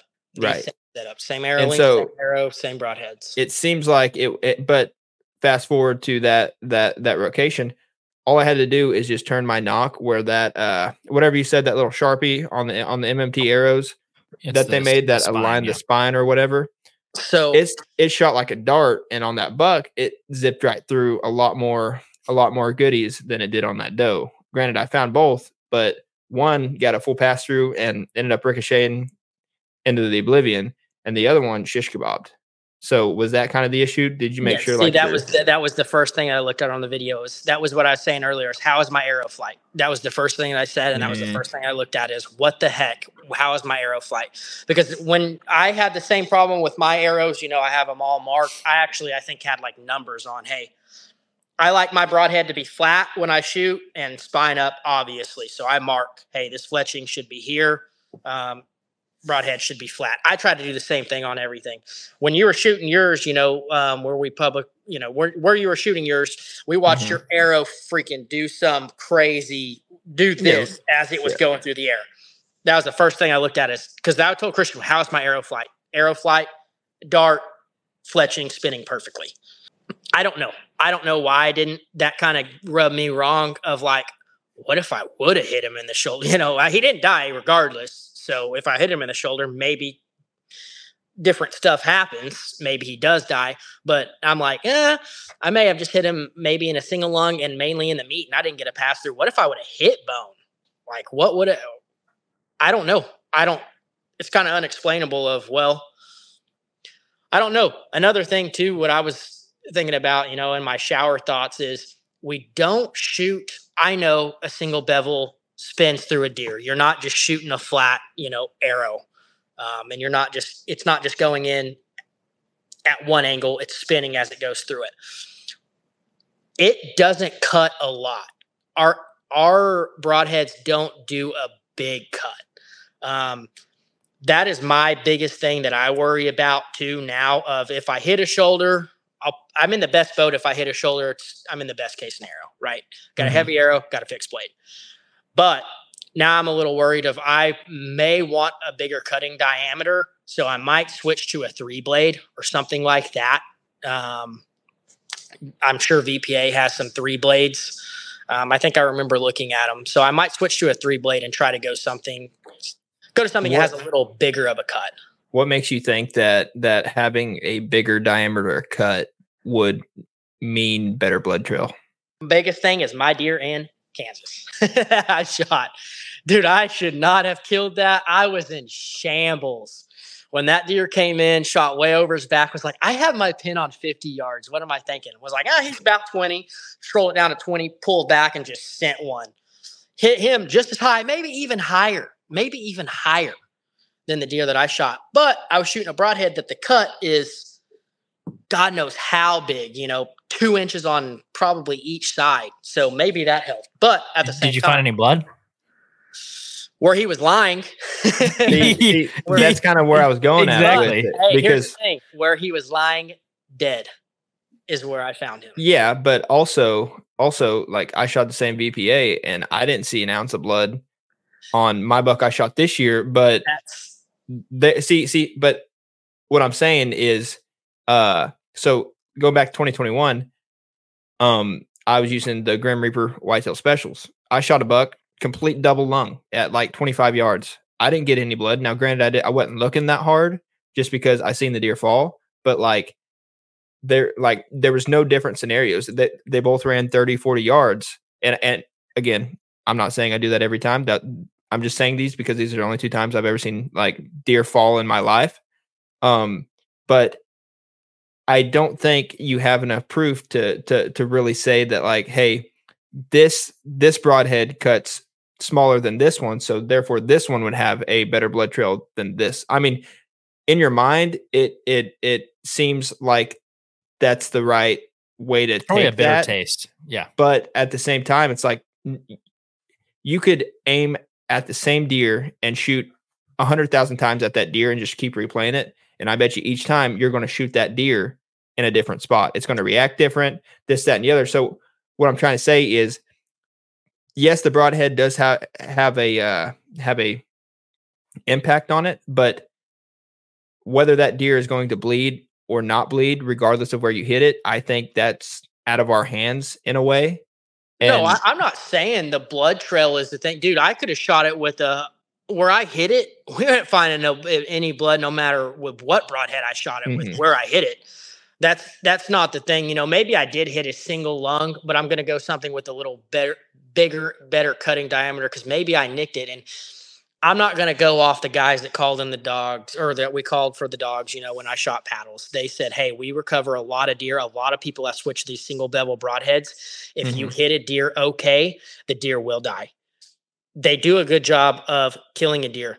If you don't see him go down, you are in some really big trouble. So, would you rather have one big hole or would you rather have two smaller holes? Man, it depends where you hit them. Here's the thing: if you hit a one with a good broadhead and get a pass through, you're going to find it. If you hit one with a bad broadhead and you don't get penetration, you will not find it. I don't care where you hit it. Doesn't matter if you hit it. I mean, I mean, eh, to each their own. I mean, if if also I agree with both sides a little bit, but from the outside looking in, I feel like if you feel more comfortable with a with a uh with if you have more confidence in your setup with a bigger diameter cut, then I feel like you need to switch. But just from I'm just giving my my perspective now, but like I would rather have two holes rather than one. Does that make sense?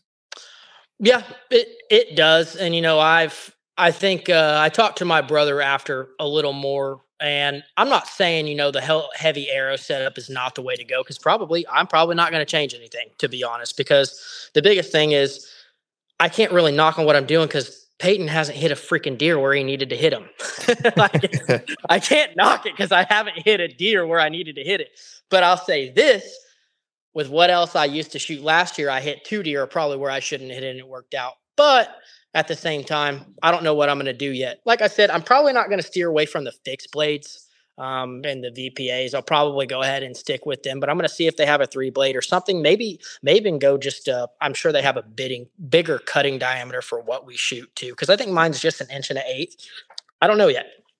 We'll have to see. I'm not going to change anything this year. Um, my main focus is if I have a deer in front of me, just uh, find a way to shoot them in the lungs or the heart.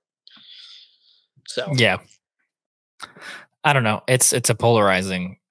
I don't know why it's such a polarizing topic because I don't I don't really think it has to be, but like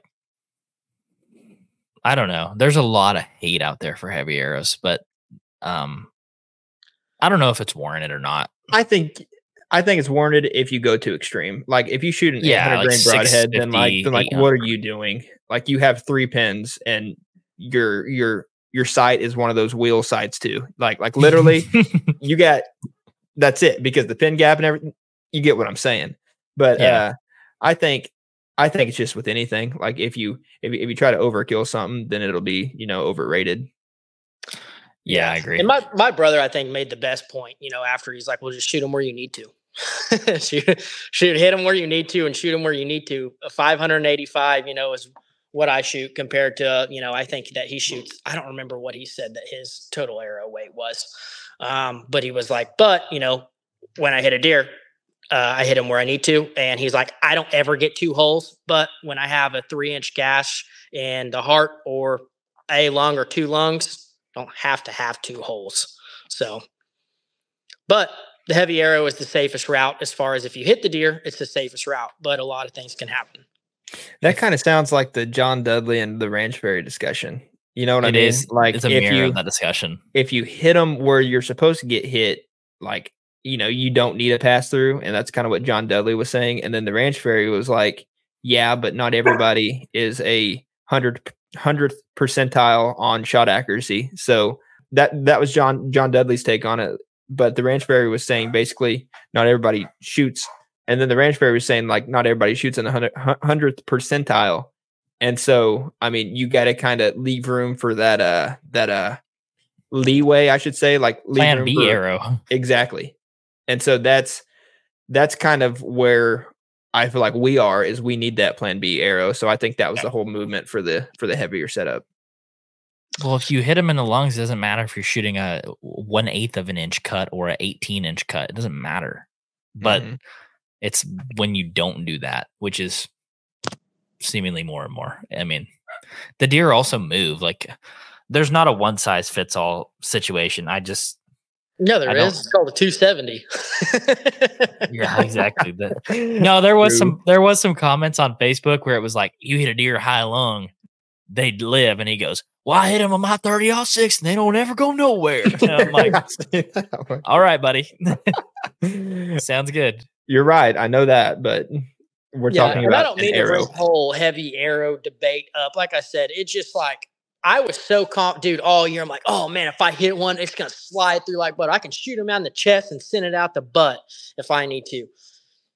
I still I think you can. And I'm like, uh, what just happened? It's kind of it's made me fear a little bit of like ugh. what makes you think you didn't get a pass through and, and, and christian feel free to jump in on this too if you know if you know more about because you've been shooting the fixed blade longer than carroll and i have so so yeah. why do you think with that heavy heavier arrow setup and that single bevel bevel broadhead why didn't carroll get that pass through i don't know you should have i mean my expectation would be that you would but the uh the only thing that I can think is if you look at the shot uh, with there, there's a frame that Carroll took a picture of when the deer's running away, and you can see the entry of the arrow and you can see the exit of the arrow, and they look at like two. They almost look like they're at two different angles, and I wonder if he hit some sort of bone and, and it deflected down, which kind of gave you an illusion of like you hit lower than you actually did. So straight off a rib, maybe. like a rib or like the top of a it just I don't know. It almost looked like his arrow looked like it was doing really good in the flight, and then at the impact, it looks like it. I, I don't know if it shot down, hit some sort of bone. There's no way to tell. Hit a rib on the backside. I don't know. Um, I will say it was it was odd. Um, it's also a big body deer. That could be part of it too. But I would have expected a pass through in that situation. Um, but didn't see one. So I don't think I don't know. Every shot's a little bit different too. I don't I don't know. And also, like I said, with that specific deer, if you ask me if it would have slid through like butter, would it have made a difference? It's like no, because I mean, I got the whole. Right. eh, The only thing that didn't get to that deer is the fletching. He ran and broke the arrow off, and had two holes in him, regardless. You know. Well, when you get two holes in them, though, if you could take two, if if the arrow's sticking out one side and the other side, you could break the arrow in half and pull it out, and it's done its Yeah. job at that point, right? Yeah, like the arrow exactly. is And through I, I the think that's animal. what happened is the arrow, dude. And that may have been, you know, one thing is that may have been the case is maybe it was up against his spine, and when he was running off, he broke that arrow, and it was sitting at two different it, levels. yeah, it's sitting at two different levels, and it just slid out, uh, maybe. But I don't know. I have no idea. I don't know. There's so much variability in it though, because uh, I've shot six deer with a single bevel this year, and two of them were like the nastiest blood show you've ever seen in your life. Like Ray Charles could have followed it. Two of them I watched drop, so I didn't even look for a blood trail, but I don't think there was much of one. And then this last weekend, I shot a doe right through the shoulders, and she ran 50 and piled up. I never looked for blood because I was like, she's right there. I mean, I'm not going to look for blood. And then I Mhm. shot another one, hit her high shoulder, and I don't know if I got a pass through or not. I know I dropped her. I want to say I did get a pass through, but I don't remember exactly. So out of those Um, six, how many did you get a pass through on? Five, maybe six. I don't remember what happened on Mhm. the, la- that last doe. I don't know if I wanted to pass through or not. Because my arrow was laying there when I walked up to her, but I dropped her. So I don't know if like it went in her and it came out as she fell over or it like went through her and was just laying there. I don't remember because I didn't film it. I didn't film that shot. Um, so I don't know exact. I don't in my mind, I can't remember. Because I remember I dropped her and I was like, let me get another arrow. I wasn't like, oh, where to hit her, you know? She just dropped and I grabbed another arrow and was like, you know.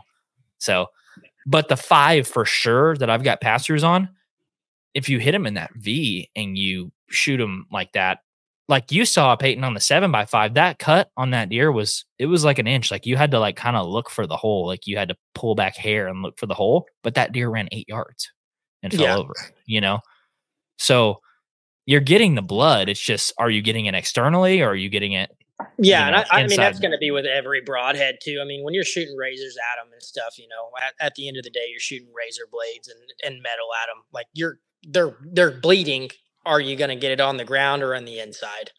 Um, you know, they're going to bleed with the field point, but I'm to the point now with dogs, with dogs and drones and stuff though, that I'm You're like, if, if I kill it, I don't give a frick. I'll find it. Like that's not the problem to me. Like finding it. We're like, oh, th- this deer's not gonna bleed. We said that when you shot that buck, and then we're like, I wonder where he is. And ten minutes later, we're like, oh, I know where he is. He's right there. You know, Yeah. like right there. If if you I shoot a deer mean- and kill it, you're gonna find it. It's probably good for your like your financial health to just make a good shot on a deer. 100%. But uh, yeah, there's and for always them ways. to bleed. And for them to bleed. Yeah. Yeah. Yeah, Yeah. drones. Uh, I'll say that later season, drone over dog for anybody that are listening. It's a lot more. Uh, depends. It depends. What's the, a lot more expensive? Might not be. You don't have to be specific on it, but was it like a few hundred or like I I pay. You know, I since I mentioned them, I'm not going to tell people how much I paid because I mentioned who it was. It was double the price of the dog, In line with expectation though. in line with expectation, and did. Mm, I see what you mean. I'm not going to like- say. I'm not. I, I'm not going to. You know, I'm Mhm. not going to just sit here and go on a rant of what was better and why. Um, the drone was better, a lot easier. I can see where the drone would be tougher at some points. You know, early season canopy cover. Um, you go out and you're looking for uh, a deer in a field that there could be a hundred deer in. Um, but with what I saw, knowing, hey, this deer ran this way, I got it on video. Here's what to expect. This is where the deer ran. You know, he's gonna be possibly somewhere around here. Um, yeah, drone. drone all day if you have the financials to do it. Um, Even if you don't, you can always get a loan. depending on how a million dollars. how big the deer is too. The thing about the dogs when we shot paddles is we may have jumped that deer not knowing. So this was the same stand that you shot paddles, correct? No, No? this is not. Nope. Was it the same property? Yes. Were you looking for paddles deadhead while you were trampling through out there? No, no, no, no. No, that was uh that's that's for that's for That- after That's a kill tree, basically. So you so you weren't going to encroach on it or anything? Or is no, it I like, mean that's like just too uh, far I'm not apart? even worried about paddle. When you when I shoot another deer, I didn't even think of hey, my Mhm. priority Completely is separate area too. Yeah, Right, but that area. okay. Um, no, that's paddles is done. He's been done since he's he's dead. I mean, it's safe to say that he's he's dead. Yeah. I think um, find him he springtime. Been on camera and or anything like that, but that's for after season. I'm not worried about him because he's been dead since October second. Hmm. Mhm. Well, ain't what you want, but uh just to kind of wrap up your end of the story, uh, or I guess your win your end of the weekend, um, what is like the biggest thing you would take back, or I guess what I'm trying to say is what's what's the biggest things you've learned just from from that hunt? If any, I- there, there don't have to be any like major life changing. I would say, that- you know, like I should have read the room a little more of like he's comfortable, but his head's down. Um, here's the thing: head up, head down. One inch could have been the difference of him running ten yards and dying to him not running any, you know, and and surviving. Um, there's so many things. So if I can, you know, head's up. Um, possibly yes, I will aim an inch or two lower. My biggest fear is I'll never put it on a deer stomach unless they're at 25 yards. I'm not going to put it on a deer stomach. It's not. I I'm too afraid of dropping my bow. Um, I'm too conservative for that. Um, I will aim an inch or two lower next time. You know, I wasn't center mass, but I'm not going to aim on the deer's belly. I'm just, it's not going to happen for Right. me because my That's a luck, good the point. deer's- The deer's going to jump. My luck. So That's a good point though, because people think that I think the term low is not the same for every person. I don't think that everyone uh, views that as the same thing because when I say low, people are like, "Oh, you're gonna put it on the the white of their belly." No, that's not what I mean when I say low. I mean like thirds. Top of the back is a third, middle of the body is a third, or a little higher than that is third, and then a third is like a third of the way up, which is probably three to four inches above the bottom of them. I think when you say low, people are like, "Oh, you're going to try to shoot him in the armpit." It's like, no, I'm trying to shoot him literally on the heart. Like that's it. Because even if you shoot lower than that, let's say you shoot shoot two inches lower than that, you run into a situation like Mason had this year, where he hits it literally Mm. as low as you can hit them, but he hits a deer in the heart and shoots right to the sucker's heart. So that's what I mean when I say low. But mentally, I think that's something you can only like get a good grip on by just shooting deer, like whether that be doe, bucks, whatever it is. Because I don't know if Payton, I feel like you and I are pretty similar on like when I say aim center mass, I just mean like not not not hold where Christian holds, like like Just where you want to hit him. Right, right, exactly. where you want to hit him. Yeah. And so uh and so me, I always like if I picture a deer, like I'm drawn back and I got a deer in my sight housing and I'm putting the pin right where I want it. If I try to just like in my mind go a little bit further down, it's like it's like I'm I- I'm sinning. You know what I mean? Like Yeah, it feels no, like I- that. yeah, I And I, I so- completely understand. I feel like if someone were to try to learn to like aim for that lower one third or or ho- however you uh worded it, then I feel like someone needs to first practice that on on like doe and not saying they're they're not more valuable, but I'm just saying, but you know, a doe of a lifetime and a buck of a lifetime, two completely different things. Um, but yeah, that's just what I would have to do is just like get comfortable doing that because I just feel like I would just constantly just fight to just put it right where I wanted it instead of just aiming a little bit lower. What gets in my head is let's say we go out and shoot and we're off. Where are you going to shoot? Where are we all going to shoot? Tendency is to shoot what? Hi. Look, I shoot. I majority of people that I shoot with, they're oh man, I dropped my bow. drop my bow. Like if you go out and shoot and you mess up shooting at your target, you're gonna shoot low. But where is The deer is going to go low, but I am very. I want my arrow to go where I'm aiming. I don't want to Uh, ever but- shoot. I'm not going to shoot low and be like, "Oh, the, the deer would have ducked." I you know? I agree, but they they okay. If you look at a hundred shots, what I was saying is the it's not a question of how much they're going to move down. It's it's or it's not a question of if they're going to move down. It's a question of how much. So me and Jake Ayers were talking about this the other day. I think one of the reasons that people don't aim low is because just like you just said, Jake, they don't shoot enough does to see it and have the confidence in it. I used to like literally be like, I want to hit right there. Uh, and so I'm going to do it. And then I've had situations literally just like what Carroll was saying. But bef- when I started to shoot them low, like does like that, I had to see it four, five, six, seven times to be like, oh, this is perfect. You know, like, oh, this is great. And Mhm. I think we get just generally, if people aren't shooting a good amount of does, then it, you don't get any field reps. It's like your reps are game time. It's like I'm shooting for the championship. I don't get any free throws. Like Right. but Jake Ayers made a good point. He said, think about it.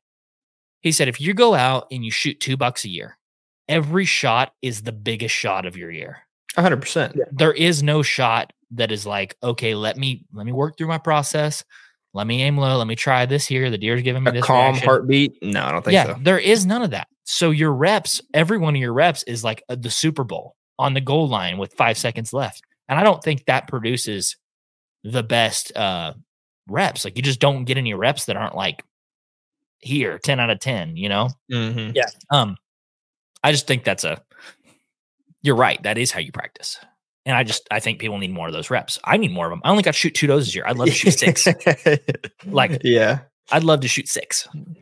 and and to take it one step further it's like yeah there's it's those reps on like like the game time like between a buck and a doe and like where you want to aim and all that stuff it's completely different when you know also again shooting from an ele- like an elevated position like out of a saddle or a climber or a tree stand or whatever completely different thing than than uh than shooting one on the ground or uh shooting a target on the ground i'm trying to say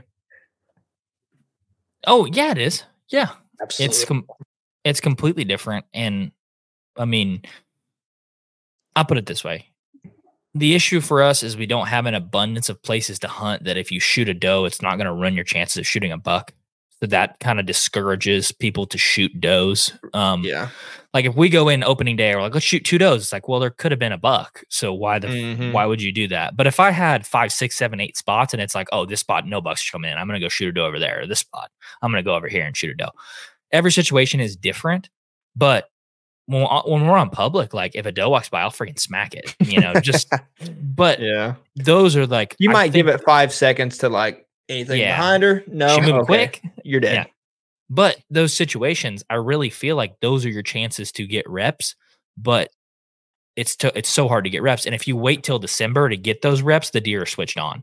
Like Yeah. they're already like Mm, you know they're ready so um i don't know that's it's kind of a catch 22 it's like you want to shoot a buck but you want to get reps but you don't have a spot to get reps but you and that what was i mean what I was going to talk about earlier too. Is you know we were talking about going down to the lease to shoot doe, and it's like the biggest thing is, hey, I'll be the first one to say it, dude.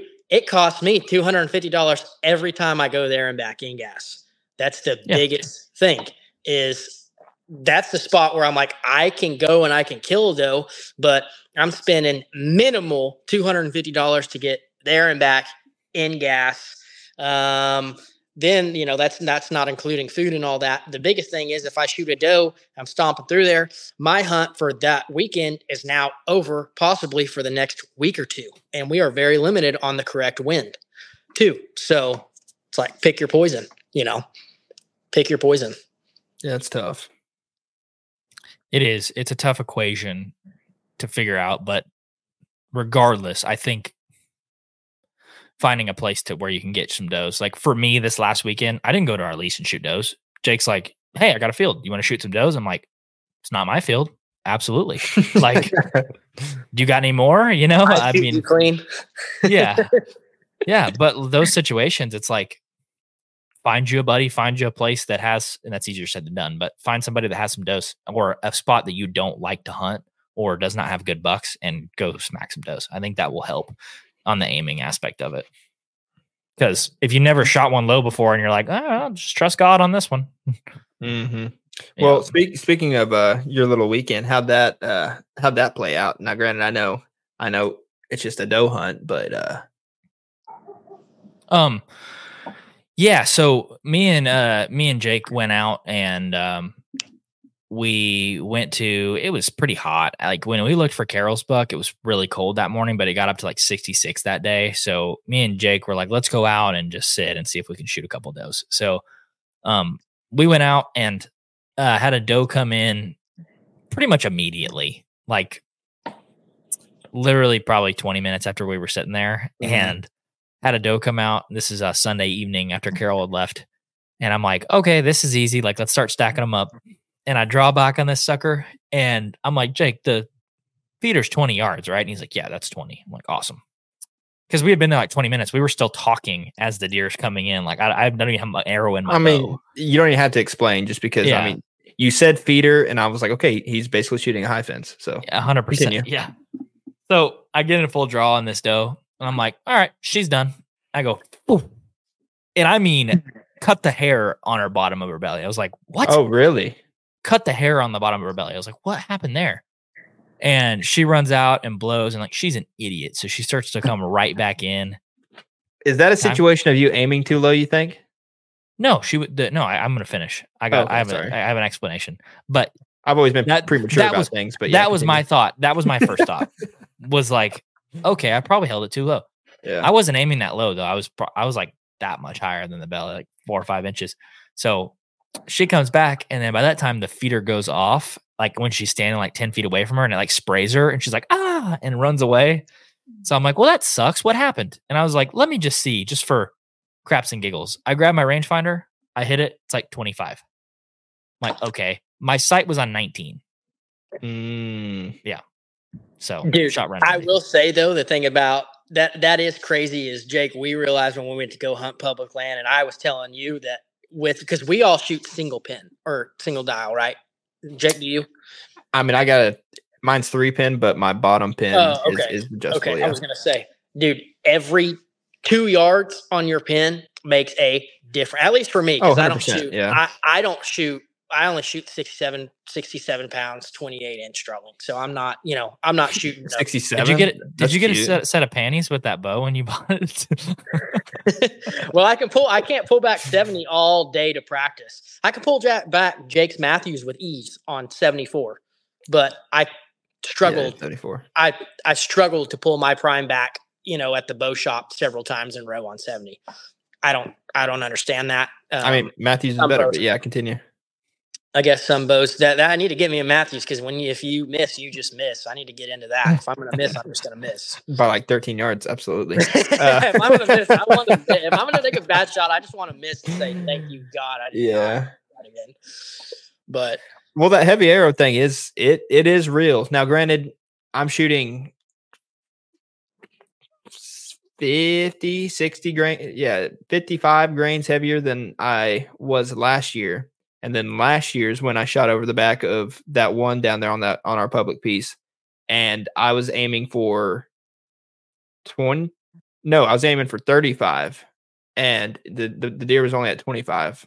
And I know some people are, you know, new listeners are gonna be like, how how do you misjudge that like by the eye even and well it was a little was- it- yeah it was on an incline or yeah a decline kind of leading down this ridge and so he was quite a bit further down than me but uh i just trusted my rangefinder and again it was one of those things where what, what we were talking about earlier i seen a buck and i couldn't even keep my hand still enough Yeah, to yeah. to range the deer and so uh just just that you know being off 10 yards i guess but uh I don't think I would have hit the deer regardless. But yeah, the heavier arrow does does make a big difference. it's it's a big difference on a scroll reel. It is a huge difference.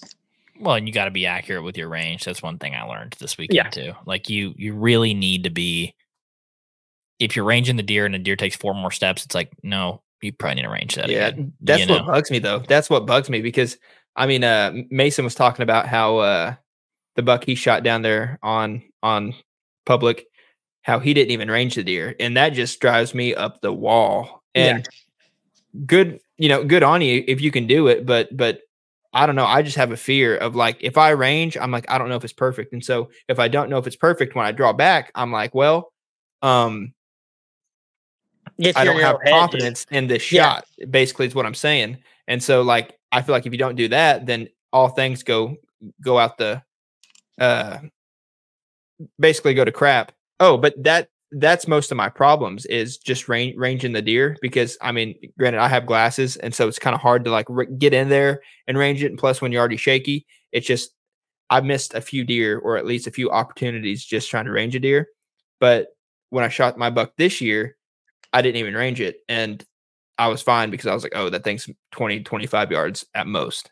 And so I think there's times you can, but anything over like honestly over 20 yards, I'm I'm kind of skeptical of like just eyeing it.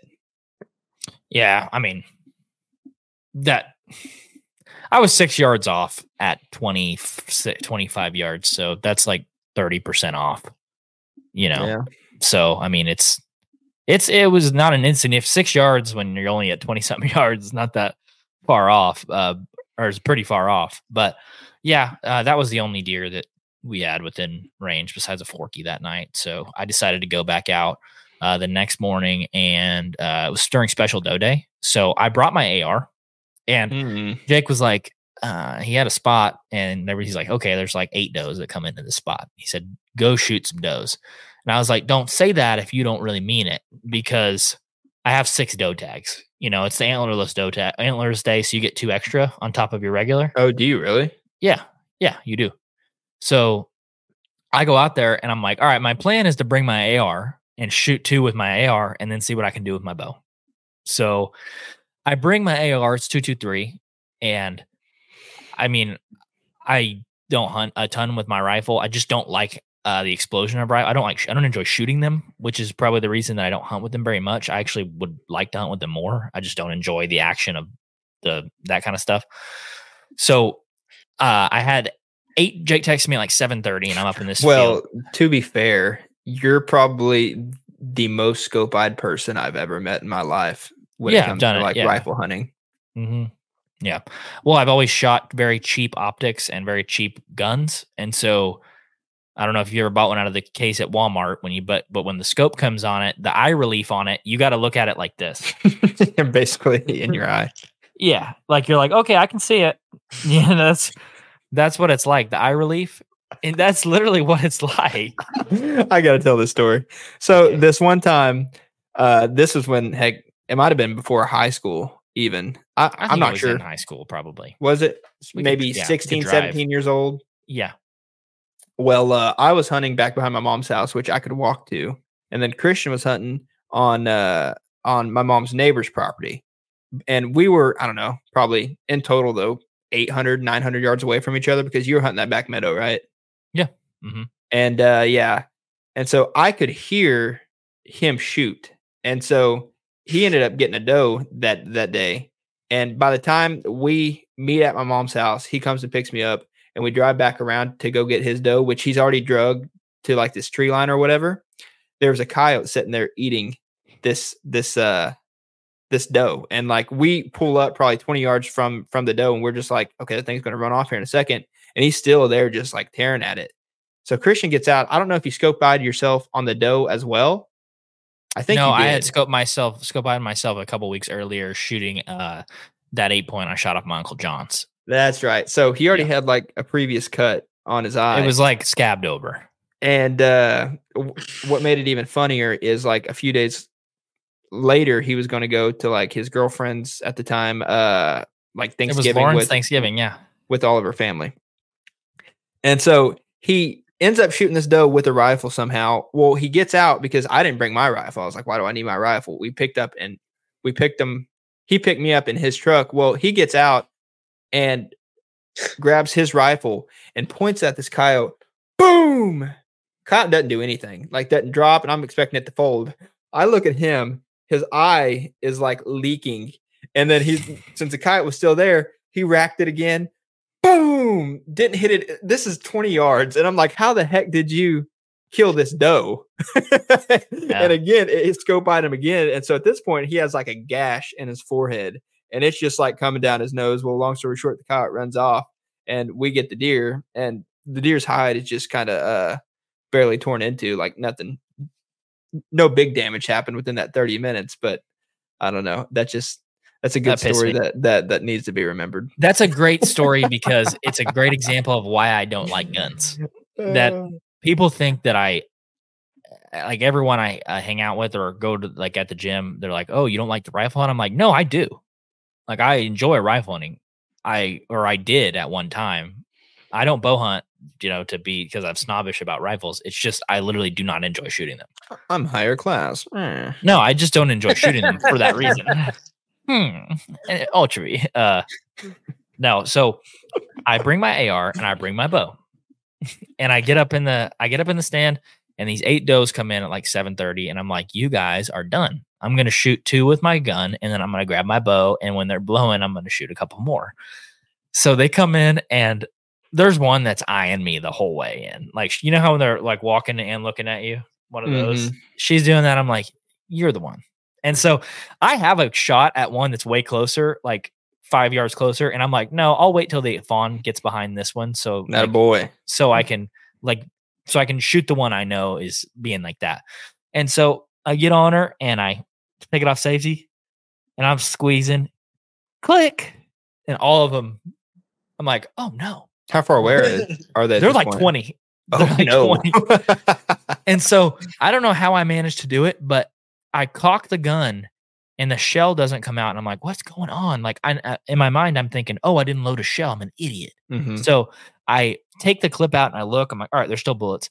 I stick the bullets in again and I go to load it and it won't go in the barrel. And I'm like, what is going on? So they're all at 20 and I take the clip out again and I hold the gun up a little bit. They're still all at 20. And I look down the barrel and there's a bullet in there and it won't come out. I'm like, no. So I Great. grab, I don't have my knife. I grab my other bullet out of my pocket and I'm sitting there with my gun in the air, like sticking a bullet in the barrel, trying to get the other bullet out. And I finally get it out and they're like, kind of, you know, they're still all there. And I've managed to get it cocked again. And you know, when you hit the, uh, uh, there's a button that pushes the bolt, the bolt carrier group forward. Yeah. Yeah. So I hit that and it's like cling. And they're like, like uh, they're all at 20, like eight of them. I've heard this shot. but I've Yeah. heard that sound before. yeah. So I get on them this time and I'm like, yeah, I got you this time. And I look, there's a bullet, uh, there's a firing pin mark in my first bullet. So I'm like, that's not a good sign. Uh, so I load another one up and they're at 20 again. I'm like, cling. I'm like, "Mm." at this point, I'm starting to get pretty frustrated. They scatter at that point, like, and they all run Mhm. off. And I'm like, dang it. So then they're out at like 40 or 50. And so I'm like, well, I can easily reload now. Like it's fine. So I pull it out. I have a second set of ammo in my other pocket, like a, a new, nicer pair of ammo. So I grab that and I put four of those in the clip, put it in again, rack it again. And when one's at 40, I'm thinking, this is your time. It's you're done. Right. Cling. And so at this point, I'm about to throw my AR out of the tree. Do you have the second angle GoPro looking at you? No, huh? You No. d- uh-uh. Are you saying that? Are you just saying that? no, I really don't. I really don't. Because I wish you did because I. I know I know your ass went. No, I didn't. I didn't. Um, that's funny. I kind of wish I did have that. So I took the the gun. I would have. I don't have a strap on the gun, and so I can't. The only reason I'm not using my bow initially is because I don't have a strap on the gun, so I can't put it on the hook, and there's nowhere to put the Mhm. gun. So I take the gun and I put it between my feet. I would have just and- threw it at that point. Be like, piss I yeah, was I'd thinking be like, about it ain't gonna go off anyway. It's not, Yeah. that out, or throwing that out the tree. So I set it between my feet, like behind me in the platform, and I just grabbed my bow and I'm like, let a deep breath out. And these does come back again. Like they all come back again. And there's one that looks at me. There, you know, there's always one. Seven of Of them or eight of them are sitting there. One of them has me dead to rights, dead at 20. She's just staring at me. And, And, I'm you thinking, say it's you or nothing. yes. Uh, and I'm thinking and it's a different doe at the time. So I'm thinking this one is you. I've got one with your name on it. Stand right there, and I got you. So she's sitting there and she's about to stomp at me, and here comes another one out of the woods, just right in front of her. And I said, I didn't make this decision. She walked in front of her. So as the one behind her clears, I put it right on her shoulder. And I mean, you saw the uh the story on where it hit her. It was a about as pretty as it gets as, as far as shot placement. Right through both shoulders. She runs immediately is ditch digging, like eating dirt. And she makes it 40, falls over, flops. I'm like, awesome. So all the other does start blowing at her. At this point, I'm thinking, do I try to get my rifle out again and see if I can plank another one? But I didn't. Um, they kind of scatter. Some went to the north, some came back to the south, and this is a pretty like uh narrow winter wheat field, and so they were coming back by to go back to the bedding. And there's another one standing out there at 37, blowing at the one that I'd shot, and she comes back by, shot her at 37, hit her kind of higher in the shoulder, and dropped her. Shot her again, and then a third one Higher in the shoulder, like that one you shot at Jesse's, like no, no, about right uh-uh. there. No. well, oh, oh, you mean the eight point that I shot at? Yeah, the one that like just dropped. maybe a little bit lower than that, but yes, in that in that area, yeah, somewhere in there. Because at Um, first that's where I thought Payton hit his buck from this last weekend. And I was like, oh, well, that's weird it didn't drop, but I don't know. hmm No, it was a little bit lower than that. Uh, I don't know. Sometimes you hit them in some spots and they just drop, like in the shoulder or stuff. They just drop. I don't know what that is. Yeah, the Sometimes head. I don't I, I don't know why. Yeah. So I hit that one at 37. The third one, a third one, the big mature nanny, the, the first time that I told you that I plinked and she was trying to blow at me, she starts to come back and there's one limb in between me and her. I'm like, take one more step and I'm gonna like light this one up too. And she she turns around and blows and runs off. So I got two. So on the weekend I missed one and then my gun misfired three times and I shot two. So I Hmm. was two for six. And when you think about it, that's not bad. That's 33% from the field. That's not bad. And that's also that's also why gun hunting is too easy, right? That's what I was telling Jake. Uh, I said, you'd Karma's going to come back and, and and bite every single one of us. I can promise you that. Like the one time we're going to use a crossbow or something like that, I'm gonna there's going to be a 170, and then the limbs are just going to snap on us and be like, Mm-mm, "Not today." Remember makes that you- time? It makes me mad because I shot the gun the weekend before at the range like 20 times, and then I get it out in the cold and it like plinks three times. Plink, plink, plink. Just it could have been too because you're trying to be quiet on those guns, dude. Just like a shotgun, you can't like push that lever forward and hold it. You're like, oh, we're jumping up on a pond. You know, Mm. you can't push that lever and try to hold it and it goes softly. You got to hit that button and let that some freaking gun close. And I did on the last couple times because I was just thinking, I don't care. I'll scare them off, but I'm uh, this Yeah. gun's gonna go off, and so I hit that bolt carrier. As they're running.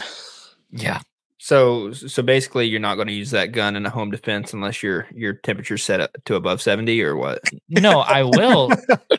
I Robert grab breaks the- in. You're like, hold on. Yeah. All right, let's go. I'm gonna grab the end of the Warm barrel. breath the receiver of it. I'm gonna grab the end Come of the barrel on, baby. and I'm gonna beat him to death with it as a club. That's my only shot. I'm about to call Radical Firearms and be like, dude, this thing didn't go off three times. What the hell's wrong with it? Honestly, Um, what I would do is I would keep that little uh, ballistia crossbow in your nightstand. And dude, if I was a robber and I seen someone with a handheld like like a handgun crossbow, I would he's be like, dude, here's my money. Uh, yeah, that that little crossbow is a heck of a home defense. No, what's funny is when I got the box of the ballistic crossbow, we have this little pistol one that we're gonna use for bow fishing and stuff. It uh, it says home, it says self defense on the box. No, it does sit- not. It does. I'm sitting there thinking, who thought this was a good idea? Like a guy walks in, you shoot him with a bolt that's like size of a pencil, and he's like, to "Ah!" be fair, a toddler could like pull that that uh what do you Oh, call yeah. that? I don't know what it's called, a drawstring. Yeah, yeah. A toddler can pull that back. So like it would be easy to like load it probably. but the thing is like imagine if like your bow fishing reel was was hooked up and like you you stuck a dude like like a robber with that bow fishing thing. You're like, "Hold on a second, sir." We're Get, calling the cops on you, back here. Yeah. Oh man. Yeah. It was a good weekend. It was a it was a high and a low weekend. Can y'all Um, hear this right here? Yeah. Okay, well that's unfortunate. Um, Okay. It's a high and a low weekend, but on the bright side, Carroll's Buck showing back up again. So I really do think that he'll get a opportunity at him again. Are you going to try really to do. try to take vengeance on him, Carroll? Won't be until after Christmas. I'm Well, booked that- up yeah, till it's after given. Christmas. Well, I have confidence in you. I mean, uh I know you said at the beginning of the year it would just wasn't your year after after the paddle situation, and then I I was feeling really bad for you after after you sent me the the the footage of that one. I was like, damn, like maybe he's right. Like at first I just thought you were being, you know, like down in the dumps about it, but I was like, maybe he just maybe he knows something we don't know. I don't know, but Dude, I before mean- paddles, when I got my house got broken into, I was like, "We're gonna do this this year." Didn't you say they took your Sitka beanie and your and your gloves? Yeah, they got me. They could have got me a lot worse, but they hit me where it hurt. I think I think this last Neck weekend. gaiter is what I was most pissed off about because I'm out there windy. I'm like, I'm freaking cold, dude. Of course they stole the tu- they stole no, they left the camera so I can record and all that. Have to deal with that, but by God, they stole everything to keep me warm. So that's awesome. they were stealing just just what would inconvenience you the most. They're like, "Mm, we don't really need a camera. Uh, yeah, yeah. Let's grab this gator over here. Get his gloves. Get his gloves. Yeah, leave the release. He sucks anyways. Leave the release. Take the release out of the bag. Grab a sticks. Grab a stick so he can't climb a tree. He's got the But leave the platform, platform. He can't climb the tree. Grab the sticks. They mm-hmm. stole your sticks. I can't believe that. Yeah. Took the platform off, but they stole the sticks. You know, those guys are like, what even is this? They didn't know what the platform was. Yeah. Is this a metal seat? Oh, Yeah. No, ditch it. It's heavy. It's heavy. can you Looks imagine guys running with your hawk sticks through the through the neighborhood? I bet their first thing is like, this son of a gun walks with a 50 pound bag in the woods to go hunt. He's out of his mind. Oh, they respected you and brought all your stuff back. They probably couldn't have formulated that sentence. They're just like, uh, I don't know. Ain't more Uh, giving you. We take it to the pawn shop. And I hate you people go like into the that, pawn shop and find your hawk sticks for 20 bucks. Yeah, probably, dude. Piss me off. Oh, piss me off because I'm like, well, now I can't even climb a tree. So Oh, you can, you that's just gotta awesome. bear hug that sucker up it. You know what I mean? How, how, how devoted are you, Carroll, how devoted, as in like, to go From- kill that deer right now, or like after Christmas, after after the holidays? I mean, after Christmas, I'm going to get out there as much as I can. Um, you know, that's one of those things that, hey, you know, December 26th, I'm going to try to go that week, but if not, it'll have to wait to that weekend. I mean, at, it, it's at the holiday season time now to where I'm like, I've had plenty of time to hunt and get the job done, but now other stuff is is coming up, so I just don't have the time.